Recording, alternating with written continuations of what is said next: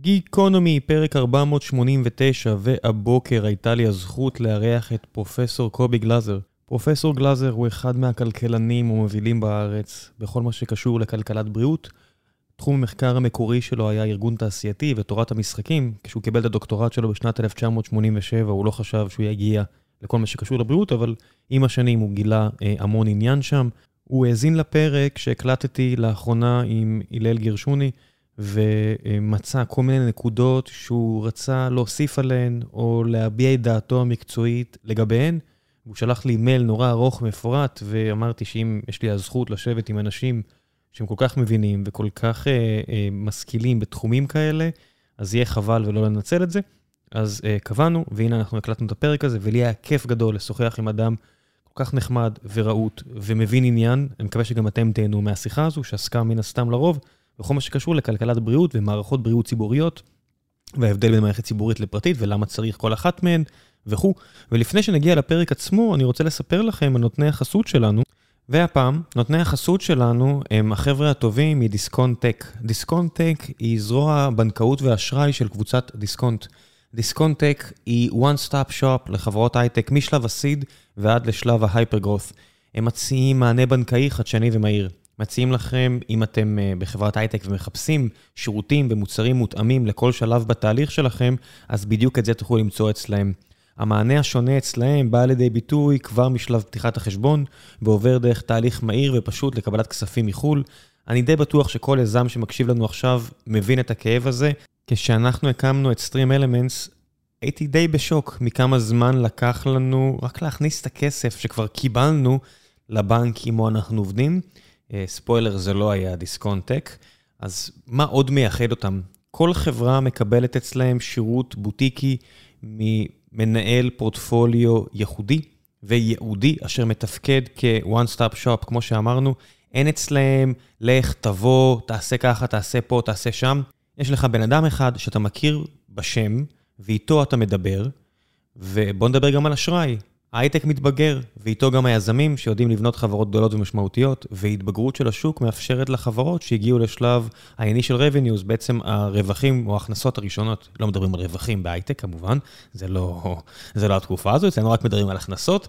אז אם אתם רוצים לגוון את מקורות המימון שלכם ולשלב בין מימון עם חוב, לאקוויטי, לכל האפשרויות השונות כדי uh, להחזיק את העסק שלכם חי וצומח ונותן בראש, אז גם שם תוכלו למצוא את הכל עם אותם אנשים שמטפלים בכם מאלף עד תף. זה די כיף, צריך להגיד את האמת, וכל דבר שיכול להוריד מכם רעש וכאב ראש, ברוך בשלב הזה של הקמת חברה. בקיצור, דיסקונט טק, מקווה שתבחרו נכון. ועכשיו לפרק עם פרופסור קובי גלאזר, מקווה שתהנו.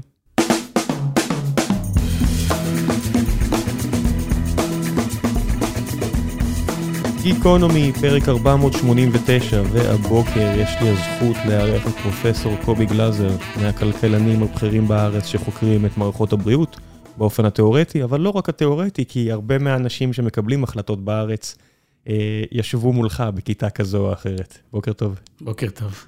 איך זה מרגיש אה, להשפיע על דעתם של אנשים שבסוף משפיעים על חייהם של כל כך הרבה אנשים?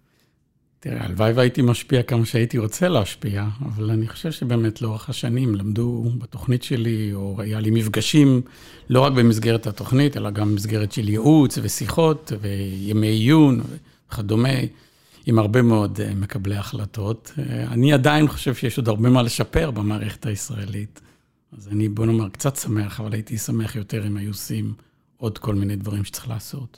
אתה אה, לימדת ולמדת גם בבתי ספר מווריק ואוניברסיטת תל אביב ומוסדות אחרים שקשורים אליך בצורה כזו או אחרת, איך זה משתנה? זאת אומרת, בסופו של דבר כלכלה זה לא מתמטיקה. זה לא שאפשר ללמד את זה כביכול רק בצורה אחת. יש פה גם פילוסופיה וגם סוציולוגיה וגם מתמטיקה וגם ערכים. איך, איך זה משתנה בין מקום למקום? האמת היא שאת התחום של כלכלת בריאות אה, לא עשיתי, לא למדתי אותו במסגרת הדוקטורט שלי, אני אולי אגיד על זה מילה בהמשך, כי התחום הזה של כלכלת בריאות בעצם במשך תקופה מאוד ארוכה לא, לא נחשב לתחום חשוב במחקר הכלכלי בכלל. ולכן את הדוקטורט עשיתי בתחום אחר לגמרי, שזה תיאוריה כלכלית ותורת המשחקים ודברים אחרים. וכשהגעתי לבוסטון, יצא לי להכיר כמה כלכלני בריאות, והתחלתי לעבוד איתם. אה, ואני הייתי אומר שבעצם בכל העולם, פחות או יותר שואלים את אותן שאלות, מתמודדים עם אותם אתגרים, ואין הבדל גדול, אבל כמובן שיש מדינות שבהן הגישה היא יותר סוציאליסטית, פחות סוציאליסטית. איך זה בכלל מתקשר? הרי כשאנחנו מדברים על סוציאליזם ומול קפיטליזם, בהגדרות הקלאסיות של המאה ה-20, של כלכלה מבוזרת לעומת ריכוזית, אה, אמפתיה, פחות אמפתיה, יש כל מיני אה, צירים כאלה שאפשר לנוע עליהם. כשזה מגיע לבריאות, מהם המדדים שבאמת אה, נהוג להסתכל עליהם כמדענים, ככלכלנים, כאקדמאים, שבאמת הם אובייקטיבית יכולים להעיד לך, הולכים בכיוון הנכון, הולכים בכיוון הלא נכון. אז תראה, קודם כל אני חושב שיש פה נקודה שאני אשמח שנדבר עליה בהמשך. כשמדובר בבריאות, בכלכלת בריאות, או בענף שירותי הבריאות, כשאנחנו אומרים למה אולי קפיטליזם הקלאסי, או למה השוק החופשי הוא לא טוב, זה לא רק ממניעים של ערכים. כלומר, בדרך כלל אנחנו רואים סוציאליזם לעומת קפיטליזם, יש פה איזה אלמנט של ערכים, המדינה צריכה לדאוג לתושבים שלה וכדומה. במקרה של בריאות, אה, יש עבודות, אה, ונדבר עליהן, אני מקווה שהראו ממזמן, שגם אם אתה קפיטליסט, בוא נאמר לצורך העניין, המערכת הזו כשוק חופשי כושלת. אה, יש כשלי שוק מאוד משמעותיים, ולכן הסיבה להתערבות ממשלתית בענף הזה היא לא רק בגלל שאתה רוצה בריאות לכולם, או דברים מהסוג הזה, אלא גם בגלל שאתה רוצה לתקן את כשלי השוק. כלומר, לייעל את המערכת. לא- לייעל את המערכת. לא רק שהיא תהיה בצורה יותר ערכית בהתאם לאיזושהי פילוסופיה, אלא תעבוד נכון. בצורה טובה יותר. כן. אז אני מחזיר לשאלה, מה זה אומר טובה יותר? טובה יותר, טובה יותר מבחינת ערכים או מבחינת יעילות? אני לא רוצה, יודע, בוא, אני... בוא נאמר, תראה, אם אנחנו מדברים על יעילות, אז כשמדובר בכלכלה על יעילות, או מה זה חוסר יעילות? חוסר יעילות זה אומר שהקצאת המשאבים לא הולכת בצורה הכי נכונה. במובן שאם אתה רוצה, לדוגמה, בבריאות, שיש, אם יש תושבים או אזרחים שלא מקבלים את הטיפול שמתאים להם, או הם צריכים לקבל, ויש משאבים לזה, ויש אחרים שמקבלים אולי יותר מדי, או שהניהול של המחלה הכרונית לא מתבצע בצורה האופטימלית, או שאפילו בתי החולים, נניח, יש בהם איזשהו חוסר יעילות של ייצור, ודברים כאלה קורים כל הזמן, אז אתה אומר, בוא, בוא ננסה לפחות לשפר את הקצאת המשאבים במסגרת המשאבים שישנם, השאלה אם יש מספיק משאבים זאת שאלה אחרת. אבל קודם כל בואו ניתן, בואו נייצר את המערכת בצורה כזו, את המנגנונים בצורה כזו, שהמשאבים ילכו לחולים שצריכים אותם הכי הרבה, או לטיפולים שמועילים הכי הרבה לחולים. זה בלי שום קשר לדעתי לסוציאליזם, זה פשוט הקצאת משאבים אופטימלית. אז כשאני מסתכל על מה שאמרת עכשיו, וזה מתחבר למשהו, אמ, איזושהי תופעה תרבותית ש... או בריאותית שקיימת כיום בארץ. אז יש שני, דבר, שני צירים. מצד אחד, השמנה מאוד מהירה ב- בישראל ובמדינות אחרות בעולם. כן. מצד שני, הניסיונות אה, לטפל באנשים שיש להם את הבעיה הזו. זאת אומרת, המדע כבר מסתכל על זה בתור כמעט מחלה, או כן. כמחולל למחלות אחרות. כן.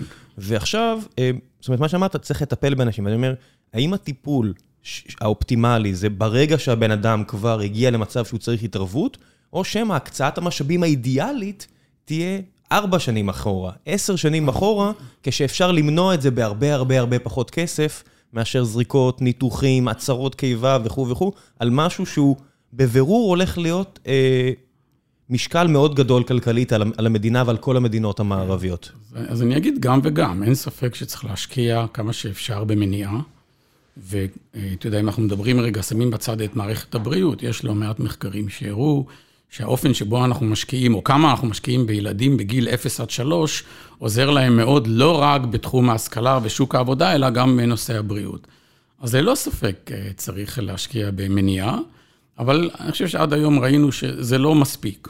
וברגע שאדם בכל זאת חולה מכל מיני סיבות, אם זה השמנה או סיבות אחרות, צריך גם לטפל בו. אני אתן לך אולי שני נתונים שאני תמיד אוהב לדבר עליהם, כי מדברים על מדינת ישראל ומערכת הבריאות שלנו, כמה היא טובה או פחות או יותר, או אני מקווה שנדבר על זה בהמשך, אבל יש שני נתונים מעניינים שהתפרסמו, שמסתכלים על שיעורי התמותה בין מדינות שונות, שמשווים ממחלות שניתן היה למנוע, כלומר מחלות שנגרמות כתוצאה אולי מהשמנה או תזונה לא נכונה או מזג אוויר לא טוב וכדומה, כשמסתכלים על שיעורי תמותה ממחלות שניתן היה למנוע, ישראל מופיעה מקום ראשון בעולם. היא הכי טובה בזה. בהשוואה בין הרבה מדינות, לא כל המדינות. כשמסתכלים על מחלות שניתן היה לרפא, כלומר, אנשים שכבר חלו ועכשיו צריך לרפא אותם, ישראל יורדת למקום 18. אתה יכול בבקשה להסביר את ההגדרות האלו? כי אני לא בטוח שכולם מבינים. תראה, אז אני חושב שמחלות שניתן היה למנוע, בדיוק להיכנס לדיוק שלהן זה מאוד קשה, אבל באופן כללי זה אותן מחלות שכנראה נגרמות מתזונה לא נכונה, ממזג אוויר או מזיהום אוויר, זיהום מים, אפילו ממתח וכדומה, ויש איזושהי חלוקה שנעשתה. כלומר, אתה מסתכל על מחלות שאנשים באורח חיים יותר בריא, או ברפואה ראשונית יותר טובה, שבזה אנחנו מאוד טובים, כלומר, רפואת משפחה וכדומה, אפשר היה להגיע לזה שלא לא נחלה במחלות האלה, ועם, ו, ולכן גם אין תמותה גבוהה במחלות האלה. איך אפשר בכלל למדוד, אני מצטער פרופסור, איך אפשר בכלל למדוד משהו שעדיין לא קרה? זאת אומרת, איך, איך לא, הם מדדו דבר כזה? אתה משווה... אתה, אתה משווה את שיעורי התחלואה ב... ב הבנתי. אחד למאה אלף, כן, כמה כן, אנשים כן. חולים במחלות כן. לב, כמה נכון, אנשים חולים נכון, ב... ומניחים שהגורם כן. שלהם זה ככה, ככה וככה, כן. ואז משליכים, אה, זאת אומרת, לא אה, סיבתיות, אלא קורולציה מאוד חזקה עם נכון, מניע, הבנתי. כן, כן. ו- וריפוי, אתה אומר, אנחנו כבר יורדים למקום כן. 20, שיפולי המדינות העשירות. כן, מישהו שהגיע לבית חולים או למקום אחר עם מחלה, ועכשיו שאלה, האם הצליחו לרפא אותו, פה אנחנו כבר פחות טובים, אנחנו במקום 18. להגיד לך שזו מדידה מדויקת ומדעית עד הסוף, אני לא יודע, אבל זה בכל זאת משהו שמעורר מחשבות, וזה מתחבר לדבר אחר שמדברים עליו הרבה מאוד, כי אומרים עלו תמיד שמערכת הבריאות הישראלית היא מצוינת, ואחד המדדים שתמיד מראים כמה אנחנו טובים זה תוחלת חיים. כי ישראל באמת, תוחלת החיים בישראל היא מאוד מאוד גבוהה בהשוואה למדינות רבות אחרות, אנחנו בין הגבוהים בעולם. אבל אנחנו צריכים להבין שתוחלת חיים זה תוצאה של הרבה מאוד דברים, ומערכת הבריאות היא מעלה תפקיד מאוד קטן בזה. תוחלת חיים זה פונקציה של אורח חיים, של מזון, של ספורט, של מתח, של חיים חברתיים ושל גנים. ושל קרבה משפחתית. ושל מד... קרבה, נכון. מדינה קטנה, אנשים פה חיים ליד המשפחה שלהם, שעוזרת להם בדיוק, ב- בגילאים נכון. צעירים ומבוגרים. כן, אז לכן, ומערכת הבריאות, אה, אולי בשנים האחרונות זה קצת משתנה, כי באמת יש עכשיו אה, גל חדש של תרופות שאולי קצת משפרות תוחלת החיים, אבל בגדול, זה לא מערכת הבריאות שעושה את העבודה, ואם כן, זה רק חלק קטן ממנה, שאולי... כמו שאמרתי, הרפואה הראשונית. וזה מתחבר באמת לאותן, אה, לאותן מחלות שניתן היה למנוע. כנראה בזה אנחנו מצליחים. אבל אם אתה כבר נזקק למערכת, אז אנחנו פחות טובים. כשהיה פה אה, פרופסור אה, אשר אלחייני, שניהל כן. בתי חולים, שלמד את הנושא הזה, כן. הוא ציין שיש כל מיני מדדים, זאת אומרת, מודדים נגיד מספר מיטות לנפש, שזה כן. איזשהו מדד שהיה נורא פופולרי בשנים כן. האחרונות. מצד שני, הוא אומר, תקשיבו, יש את העניין של מספר, תמותה מזיהומים. זאת אומרת, משהו, איזשהו, משהו, אה, אובייקט מדיד, KPI כלשהו, שאם נשים אותו על שלטי חוצות, נצליח ל... לתת אימפקט אמיתי. כמה כאלה יש? זה מרגיש לי שמגיעים למערכת כמו מערכת הבריאות, רק לברור ולבחור את המטרות שלשמן, על, על שמן אנחנו נמדדים, או אותן אנחנו מנסים לאפטם, לעשות עליהן אופטימיזציה, רק זו משימה נכון. כמעט בלתי אפשרית. אני, אני אגיד uh, כמה דברים. קודם כל, באמת, uh, שיעור הזיהומים זה באמת אחד המדדים שמשתמשים בו להראות uh, איכות בתי חולים, והנתונים בארץ הם לא תמיד מתפרסמים, ואין שקיפות מלאה לפי הבנתי, אבל כמה שאני יודע, הנתונים לא טובים. כלומר, בבתי חולים יש תמותה מזיהומים. זה לא תמיד קל, כי לא ברור תמיד אם זה היה מזיהום או ממשהו אחר, אבל זה נכון. אבל לדוגמה, אפשר לפרסם שיעורי תמותה ממחלות שונות, ולראות באמת, לדוגמה, נתון שאני ראיתי לאחרונה, ישראל מאוד בולטת לרעה בשיעורי התמותה מסוכרת. יכול להיות שזה שייך לאוכלוסיות שונות וכדומה, ובמחלות אחרות שיעורי התמותה הם פחות אה, גבוהים מאשר נגיד הממוצע העולמי. אין פה סיכוי, הסתכלתי על הדוח הזה שמדבר על הסכרת, ואחת הטענות שראיתי כביקורת על המספרים האלו, שבסופו של דבר יש רופא שצריך לרשום סיבת כן, המוות. נכון, נכון. ואם אדם חולה סכרת, כן. אתה יודע, מנהיגים בסין מתו מסכרת. בסוף צריך לרשום משהו שהוא... אז רושמים סכרת. אז אתה יכול לרשום סכרת, ואתה יכול לרשום התקף לב, ואתה יכול לרשום התייבשות, או לא יודע מה. האם זה לא עניין של משחקים המספרים? זה קצת עניין של משחקים, ואני לא ממש בקיא איך עושים את זה, אבל בהחלט יכול להיות שאנחנו בישראל נמצאים כל כך גבוה, כי רופאים נוטים יותר לרשום סכרת. אבל זה אומר שהם רושמים בדבר אחר פחות מאחרים, ואז אולי שם אנחנו לא כל כך טובים כמו שאנחנו... נראים. אז איך כלכלן מתמודד עם כל האי-דיוקים האלו? תראה, זה, אה, אני אגיד לך משהו. קודם כל, אולי משהו ברקע.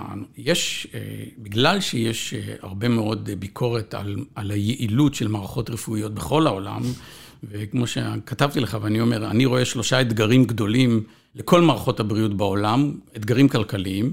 ואחד מהם זה חוסר היעילות. שחוסר היעילות זה מה שאמרתי, הקצאת משאבים לא, לא נכונה, בהינתן המשאבים שישנם, טיפולים מיותרים, טיפולים חסרים, טיפולים שלא מנוהלים נכון וכדומה. עכשיו, אחד, נעשו בעולם המון המון מאמצים לייעל את המערכות האלה, בכל מיני מנגנונים, והמנגנון החדש שכולם מדברים עליו זה מדדי איכות. והכניסו מדדי איכות להרבה מאוד מערכות רפואיות, בארץ פחות, אבל בעולם יותר ויותר. ואני אגיד על זה, איזו תוצאה כללית שאולי ת, ככה תפתיע, בינתיים כנראה שזה גרם יותר נזק מתועלת. משום שבאמת, כמו שאתה אומר, מאוד קשה למדוד את האיכות הרפואית האמיתית שרופא נותן או שמערכת נותנת, ואז מצאו כל מיני מדדים לא מדויקים, ואז זה גרם א', לחוסר דיוק במדידה, ולמשחק עם המדדים של אלה שמדדו אותם, שזה דבר אה, מדהים לכשעצמו. כלומר, אם אני יודע שמודדים אותי על דבר אחד ולא על דבר אחר, אז אני אשקיע בדבר הזה, אבל יותר מזה, אני גם אבחר את החולים האלה שעליהם אני אצליח. ולא, מה שאני מספר זה לא דמיון, יש לא מעט דוגמאות שזה בדיוק מה שקרה. אז אתה בעצם נוגע בנקודה שבגללה... אני אומר שכלכלת בריאות זה תחום מאתגר ומעניין, כי הוא לא פשוט, כן? תיקח דוגמה פשוטה, אם אתה לוקח מנהל בנק, אתה רוצה לבדוק כמה הוא טוב, אתה יכול לבדוק את הרווח, את מחיר המניה, יש מדדים אה, שניתנים לכימות, שזה פונקציית המטרה של הבנק. הבנק רוצה למקסם רווח, או חברה מסוימת, אתה רוצה, היא רוצה למקסם רווח, אני יודע איך למדוד את זה. בסוף השנה אני מסתכל, רואה כמה היא הרוויחה, מה קרה למניה וכדומה. אם אתה עכשיו תיקח מנהל בית חולים, מה בדיוק אתה רוצה שהוא יעשה? מה פונקציית המטרה שלו? אז אני יכול להגיד בצורה אבסטרקטית, אני רוצה שימקסם את הבריאות של המטופלים שלו. אבל איך אתה באמת עושה את זה, זה מאוד מאוד לא פשוט. ואין פה תשובה קלה, אין פה תשובה קלה. אני יודע שמדי פעם מדברים איתי, מה דעתך שנהפוך את בתי חולים לגופים, אה, אה, נגיד בתי החולים הממשלתיים, בוא נהפוך אותם לתיאגוד, לתאגידים כאלה, שיהיה דירקטוריון, והמנכ"ל ייתן דוחות וכדומה. ואז השאלה הראשונה שאני שואל את אלה שבאים אליי, מה הדוח שהוא ייתן? האם הוא ייתן דוח רווח והפסד? לא מעניין אותי אם בנק מרוויח או מפסיד. הוא צריך לתת דוח על מצב הבריאות של המטופלים שלי, שלו ולהראות שהוא יותר טוב נניח מבית חולים אחר. איך אתה מודד את זה, זה מאוד מסובך, ויותר מזה, ממה שאני אומר לך, שכל המחקרים, לא כל, חלק גדול מהניסיון שנעשה בעולם, הראה שברגע שאתה מתחיל למדוד, מתנהגים לפי המדדים, וזה לא בדיוק בהכרח מה שאתה רוצה למקסם. אתה הסתכלת על העודף, מה לגבי להימדד על אם הצלחת להימנע מגירעון, למשל? בסוף, בסוף היכולת לחזות כמה כסף תצטרך, ומצד שני, באמת אה, לנצל את המשאבים שקיבלת בצורה מקסימלית, בלי שיטת שיץ' של אה, ראש עיריית תל אביב כן. לשעבר, של לתכנן לפי תשעה חודשים, ואז באוקטובר לבוא להגיד, נגמר לי הכסף, תביאו עוד. כן, אז... אה, גם זה דרך למדוד אדם כמנהל. אני מסכים, אז אני חושב, וזה מתחבר גם לדיון שהיה בפודקאסט שעשית עם הלל גרשוני, על פונקציות המטרה של גופים, של מערכות בריאות.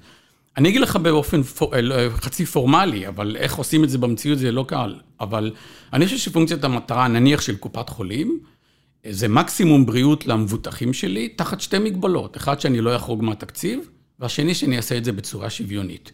אם אתה רוצה, אני אתן לך אנלוגיה שכולנו מכירים. קח משפחה שיש לה יותר מילד אחד, שניים או יותר. מה המשפחה הזו מנסה לעשות? היא מנסה לעשות הכי טוב לילדים, כן, הכי טוב בחינוך, הכי טוב בבריאות, הכי טוב בדברים אחרים, זה מה שאתה רוצה, תחת שתי מגבלות. אחד, שהמשפחה לא תחרוג מהתקציב שיש לה, וב' שהיא תעשה את זה בצורה שוויונית. עכשיו, שוויוניות לא אומר שאתה נותן לכל הילדים את אותו דבר. אם ילד אחד מתקשה מתמטיקה, אתה נותן לו יותר מתמטיקה. אם ילד אחר אה, לא בריא בתקופה מסוימת, אתה משקיע בו יותר. זה שוויונות באהבה. זה אתה אומר, או, מה, ש, מה שצריך... או בתשומת לב, כן, נכון. מה שצריך אני אתן? בדיוק. מה, עכשיו, אני טוען שחוק ביטוח בריאות ממלכתי, ויש כאלה שיכולים להסכים עם זה או לא, זה החזון שלו. לתת את מיטב הבריאות לתושבי ישראל, תחת שתי מגבלות, שלא נחרוג מהתקציב. ושנעשה את זה בצורה שוויונית. כלומר, חוק ביטוח בריאות ממלכתי הוא מאוד סוציאליסטי. אנשים משלמים לפי יכולתם, כי הם משלמים מס, ולא משלמים לקופות, לא משלמים דברים כאלה, אבל החוק ממומן על ידי מס שהוא פונקציה של ההכנסה שלי, של היכולות שלי. זה, אני משלם לפי יכולתי ואמור לקבל לפי הצורך הרפואי שלי ורק הוא. אם זה, אם אני יותר חולה, אני אקבל יותר, אם אני פחות חולה, אני אקבל פחות. איך זה קורה בפועל, איך דואגים שזה יקרה, אז באמת, אה, כמו שאני תמיד אומר, יש בחוק את החזון, שעכשיו תיארתי אותו, ויש את המנגנון, שזה סדרת כללים וחוקים ומנגנונים שאמורים לה, להשיג את זה, אבל uh, תמיד אפשר לשפר. אני לא חושב, uh, אם אנחנו חוזרים להתחלה, שהדרך להביא ליעילות הזו וגם לשוויוניות זה רק על ידי מדידה. אני חושב שצריך מדידה, וכשאני מלמד על מדדי איכות ברפואה, אני לא אומר שזה פסול. אני רק אומר שזה צריך להיות השלב האחרון אחרי שעשית את כל השאר. ויש דוגמאות בעולם שבאמת בנו מערכות שאמרו, קודם כל בואו נראה מה אנחנו רוצים להשיג, נגיד בטיפול בסכרת. בואו נחליט מה זה טיפול סכרת נכון. וזה נגיד עשו את זה בהולנד, שהקימו מרכזי טיפול סכרת. אמרו, בואו קודם כל נשב עם הרופאים ועם כל מי שצריך, ונגדיר מה זה טיפול נכון בסכרת. אחד. שתיים, בוא ניתן את הכלים לעשות את זה. בוא ניתן, בוא נבנה את הצוות הרפואי, את התשתיות, את הטכנולוגיה וכדומה, כדי שבאמת יוכלו לתת את הטיפול הזה. בוא ניתן להם את ההדרכה הנכונה, את החינוך, את התמיכה, ואז נתחיל למדוד אותם לפי כל מיני מדדים שנקווה שהם משקפים את מה שאנחנו רוצים להשיג. ככה אני חושב שצריך לעבוד בכל המערכות, אבל רק מדדים או רק מדידה לא תעשה את העבודה. אז בוא נלך למשהו שהוא יותר אה, בסיסי. אני אקח אותך שוב צעד אחורה ביחס למה שאמרת, אמרת מנהל בית החולים, זה יימדד על מקסום הבריאות. זאת אומרת, אם אני משווה את זה, לא יודע, תפקידי כמנהל חברה, אמ, אז בדרך כלל זה מתחלק לשלושה אה, תפקידים. להשיא ערך כמה שיותר גבוה לבעלי המניות, לתת כמה שיותר ערך למשתמשים, ולדאוג לעובדים. אז אם אני אומר, אני אסיר את אחד מהצרכים האלו מנהל בית החולים, אתה לא צריך לדאוג לבעלי המניות שלך. בעלי המניות שלך זה הציבור, הוא, הוא, יש לו את. נוציא את זה מהמשוואה. Okay. נשאר פה עדיין שני חלקים שאתה דיברת על חלק אחד, נכון. שזה הלקוחות, החולים. כן. יש עובדים. ועוד איך. והרבה פעמים הצרכים של העובדים, ספציפית העובדים שלך. לא עובדים אחרים שאולי יחליפו אותם, שונים מהצרכים של החולים. למשל, ותק, למשל, אה, זכויות אה, שמגנות עליהם מפיטורים ושומרות עליהם בתפקידם. יכול להיות שלמנהל את המחלקה טוב ברמה פרטנית להגיע לגיל 80 כמנהלת המחלקה. יכול להיות שלחולים זה פחות טוב.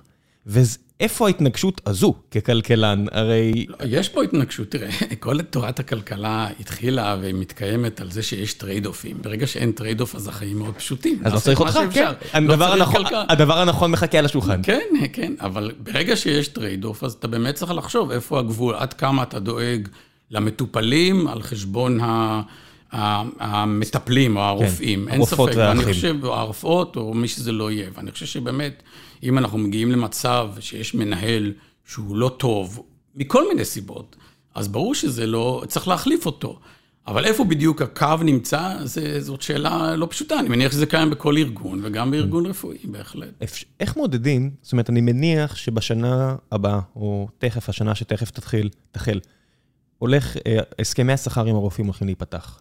והמדינה תהיה מוצפת בנתונים וברטוריקה מלאת רגש ופאתוס לכל אחד מהכיוונים, ויבואו לכלכלנים כמוך ולשאול מה עושים. זאת אומרת, איפה המרכיב הזה של שכר, של עובדות ועובדי מש... אה, המשרדים השונים ובתי החולים והקופות חולים, משתלבים בצורך לתת את השירות הכי טוב, כשיש לך, ואני שואל את זה בכוונה, כשיש לך מדינה כמו ארצות הברית, שסוג של מעוותת את התפיסה של כולנו. כי השכר שם כל כך גבוה, וכולם מסתכלים, אומרים, אז אני אעבור לשם. כן, אז, אז בדיוק, אז זה מה, מה שאתה עכשיו אומר, זה מראה שלא בהכרח יש סתירה. אני חושב שהסיבה לתת שכר הוגן, שכר גבוה לרופאים, זה לא בגלל שאני רוצה להיות טוב עם, עם הרופאים. אני רוצה לשמר אותם. בגלל שאני רוצה שיהיה לי רופאים ש... טובים לא ויהיה לי מספיק ל... מהם. כן, שהיא לא כן? תלך לבוסטון. כן, עכשיו, כשאתה מסתכל על המחסור האדיר ברופאים בארצות הברית ובמדינות אחרות, וברמות השכר ששם, אז אתה בהחלט אה, צריך להבין שאתה מתמודד. עכשיו, אתה יודע, נורא קשה לראות את כל הנתונים, אבל אני שומע פה ושם, ואתה יכול להגיד שזה אנקדוטות על אנשים שהתחילו ללמוד רפואה, ואנשים בדרך כלל מאוד מוכשרים, ובאיזשהו שלב בדרך, או שעזבו למקום אחר, לתחום אחר, או שבאמת עזבו את הארץ. אני מכיר אז, כמה. כן, אז לכן אני חושב שאנחנו צריכים לדאוג שרמת השכר פה תהיה הוגנת. גם בגלל שאתה רוצה שאנשים ילכו לתחום הזה, לא רק בגלל שיעזבו את הארץ, אבל זה באמת, אני במקרה גם מכיר אנשים מקרוב שנמצאים בתחום הזה. זה תחום מאוד קשה, מאוד שוחק, מאוד אחראי, ולכן אני חושב שהשכר הוא צריך להיות הוגן. אני לא חושב שיש פה סתירה בין זה לבין טיפול נכון בחולים. אז זה לא יהיה כמו למשל מה שאמרנו על מניעה וטיפול במחלות, אז יכול להיות שכמדינה אנחנו אומרים, אוקיי, נורא קשה לנו להתמודד עם המשכורות שמשלמים מדינות אחרות שבהן אולי יש יותר כסף במערכת הבריאות, אולי פשוט נכשיר הרבה יותר רופאים. לא נפתור את בעיית הטיפול, אלא פשוט נכשיר הרבה יותר. ואז אני מסתכל ואני אומר, מכשירים פה כל כך מעט רופאים. כן. אולי זה בדיוק כמו עניין הסכרת, אולי... אז בסדר, אז יהיה עשר שנים רעות עכשיו, אבל עוד עשר שנים, שיהיה הדור הבא, נפתור את הבעיה. אני חושב שזה יותר חמור מזה. א', אני חושב שמכשירים מעט מדי רופאים, ושנית כל, אם אתה מסתכל, יש עכשיו דור של רופאים שהגיעו לגיל 60, 70, והם עוד מעט אה, פורשים. חלק מזה בזכות העלייה מברית המועצות לשעבר וכדומה. כלומר, מה שמצפ... אתה יודע, אימא שלי בת 71, היא פורשת, כן. זהו, היא רופאה, היא נכון. פורשת אחרי 40 שנה. כן. עכשיו אתה אומר, אני רוצה גם, אז יש פה דבר כפול, א', יש מחסור, ושנית כל באמת, אנחנו צופים איזה מחסור יותר גדול, ואני מסכים, דרך אגב, גם באחיות. יש מחסור גדול בישראל. בהכל, בהכל. ולכן אני חושב שבהחלט צריך אה, להגדיל את מספר הרופאים, את התקנים בהתאם, מספר האחיות וכדומה. אני חושב שזה ישפר את הבריאות של כולנו. האם ככלכלן אפשר בכלל לשקלל את זה במודלים? משהו שהוא הרי ארוך טווח. אם עכשיו נשנה משהו בכל מה שקשור לפתיחת תקנים במוסדות, אנחנו נראה הרי את התוצאות רק עוד 10-15 שנים. האם זה משהו שבכלל, אתה אופטימי שבכלל אפשר, הרי המערכת הזו כל כך מכוונת לפוליטיקה, והפוליטיקה נעה במחזורים הרבה יותר קצרים, והציבור עצמו דורש תוצאות עכשיו, והרופאים הנוכחים דורשים משכורות עכשיו. ואתה ככלכלן צריך לחשוב אז קדימה. אז קודם כל יש, יש, א', אתה יודע, אולי יצא לנו לדבר, יש אה, מהפכות גדולות שקורות בעולם הרפואה, כמו כל נושא הרפואה מרחוק וכדומה. אז יכול להיות שחלק מה... דברים שהיום אנחנו עושים כאן, נעשה בעזרת רפואה מרחוק, שזה אולי רופאים במקום אחר, לפחות יקראו, יפענחו לנו כל מיני צילומים וכדומה. אבל אני חושב שצריך להתחיל, אם לא נתחיל אז אף פעם זה לא יקרה. וחוץ מזה, יש גם רופאים שמסיימים בחו"ל, שיכולים לעבוד בארץ. אני לא רואה כל כך בעיה עם זה, כמו שאנחנו שומעים כל הזמן, שחלק גדול מהרופאים שעובדים בארץ למדו בחו"ל. אני לא אומר שאני לא בעד, אני בעד להגדיל את מספר התלמידי רפואה בארץ, ואת השדות הקליניים שנדרשים כדי להכשיר את הרופאים האלה. אבל גם אם יש רופאים שנסעו לחו"ל, ובאים ורוצים לעבוד פה, אם הם עומדים בסטנדרטים, אז אני לא רואה בזה שום, שום ש... פסול, ואני בעד כן. להגדיל את מספר הרופאים, זה אה, ברור. כן. הבעיה היא שסטנדרט זה לא משהו שהוא מתמטי, זאת אומרת, אם נגלה ש... זאת אומרת, אנשים שחוזרים מארצות הברית, אני לא חושב שיש מישהו שיש לו בעיה עם זה. כן. אותי ניתח פעמיים רופא שלמד באיטליה, ולא יודע, אני בסדר. אה, אני יודע שאנשים שחוזרים ממולדובה, כן. יש בעיה. אה, ואז אתה אומר, אוקיי, בסטנדרט הזה, אבל כשעוד עשר או חמש שנים אנחנו נהיה מול אה, תהום, פשוט נוריד את הסטנדרט. הרי כך זה קורה, בני אדם הם לא יצורים, אז... לא יהיה ברירה, אנחנו פשוט נוריד את הסטנדרט, אני... כי לא יהיה ברירה. לחלוטין, לכן אני חושב שצריך להגדיל את מספר הרופאים, אבל אני חושב שגם... אז למה לא עושים את זה? למה מדברים על זה כל כך... למה, זאת אומרת, אם אתה חייב לנתח מבחוץ, כאדם כן. שמכיר את הנפשות הפועלות, חלקן, מכיר את המספרים, לא כמוני, כן. אומר, למה... כמות הרופאים שמוכשרים במדינת ישראל לא גדלה, הרי הציבור מלא בקונספירציות. אני שומע דברים כמו, הרופאים הבכירים מונעים את זה בגופם כדי, לה, כדי להגן על משכורתם. אני אומר, קשה לי מאוד להאמין. אז אני אתן לך אני... תשובה יותר כללית, כי זה מתחבר למשהו שדיברנו לפני כן. אני יכול לתת לך על הרבה שאלות שאתה תשאל למה וזה לא קורה. אני יכול לתת, תראה, כמו שאמרתי, מערכות בריאות אה, בכל העולם וגם בישראל הן לא יעילות, ובצורה משמעותית. יש טענה שאתה יכול לשפר את היעילות בשליש, כלומר ששליש מההוצאות הן מנוצלות לא נכון. זה נכון בהרבה מדינות, אולי בישראל זה טיפה פחות, כי ההוצאה הלאומית של ישראל והציבורית היא יחסית קטנה לעולם, ולכן אולי פה אנחנו יותר יעילים, אבל עדיין גם פה, אם תתחיל לדבר עם רופאים, ואנשים יגידו לך, עושים יותר מדי מבדיקות כאלה, יש כאלה שטוענים שעושים יותר מדי פט CT, או יותר מדי צנתורים, או נותנים יותר מדי. אז אתה יכול לשאול שאלה, למה בכלל המערכות לא, לא, לא, לא מתייעלות?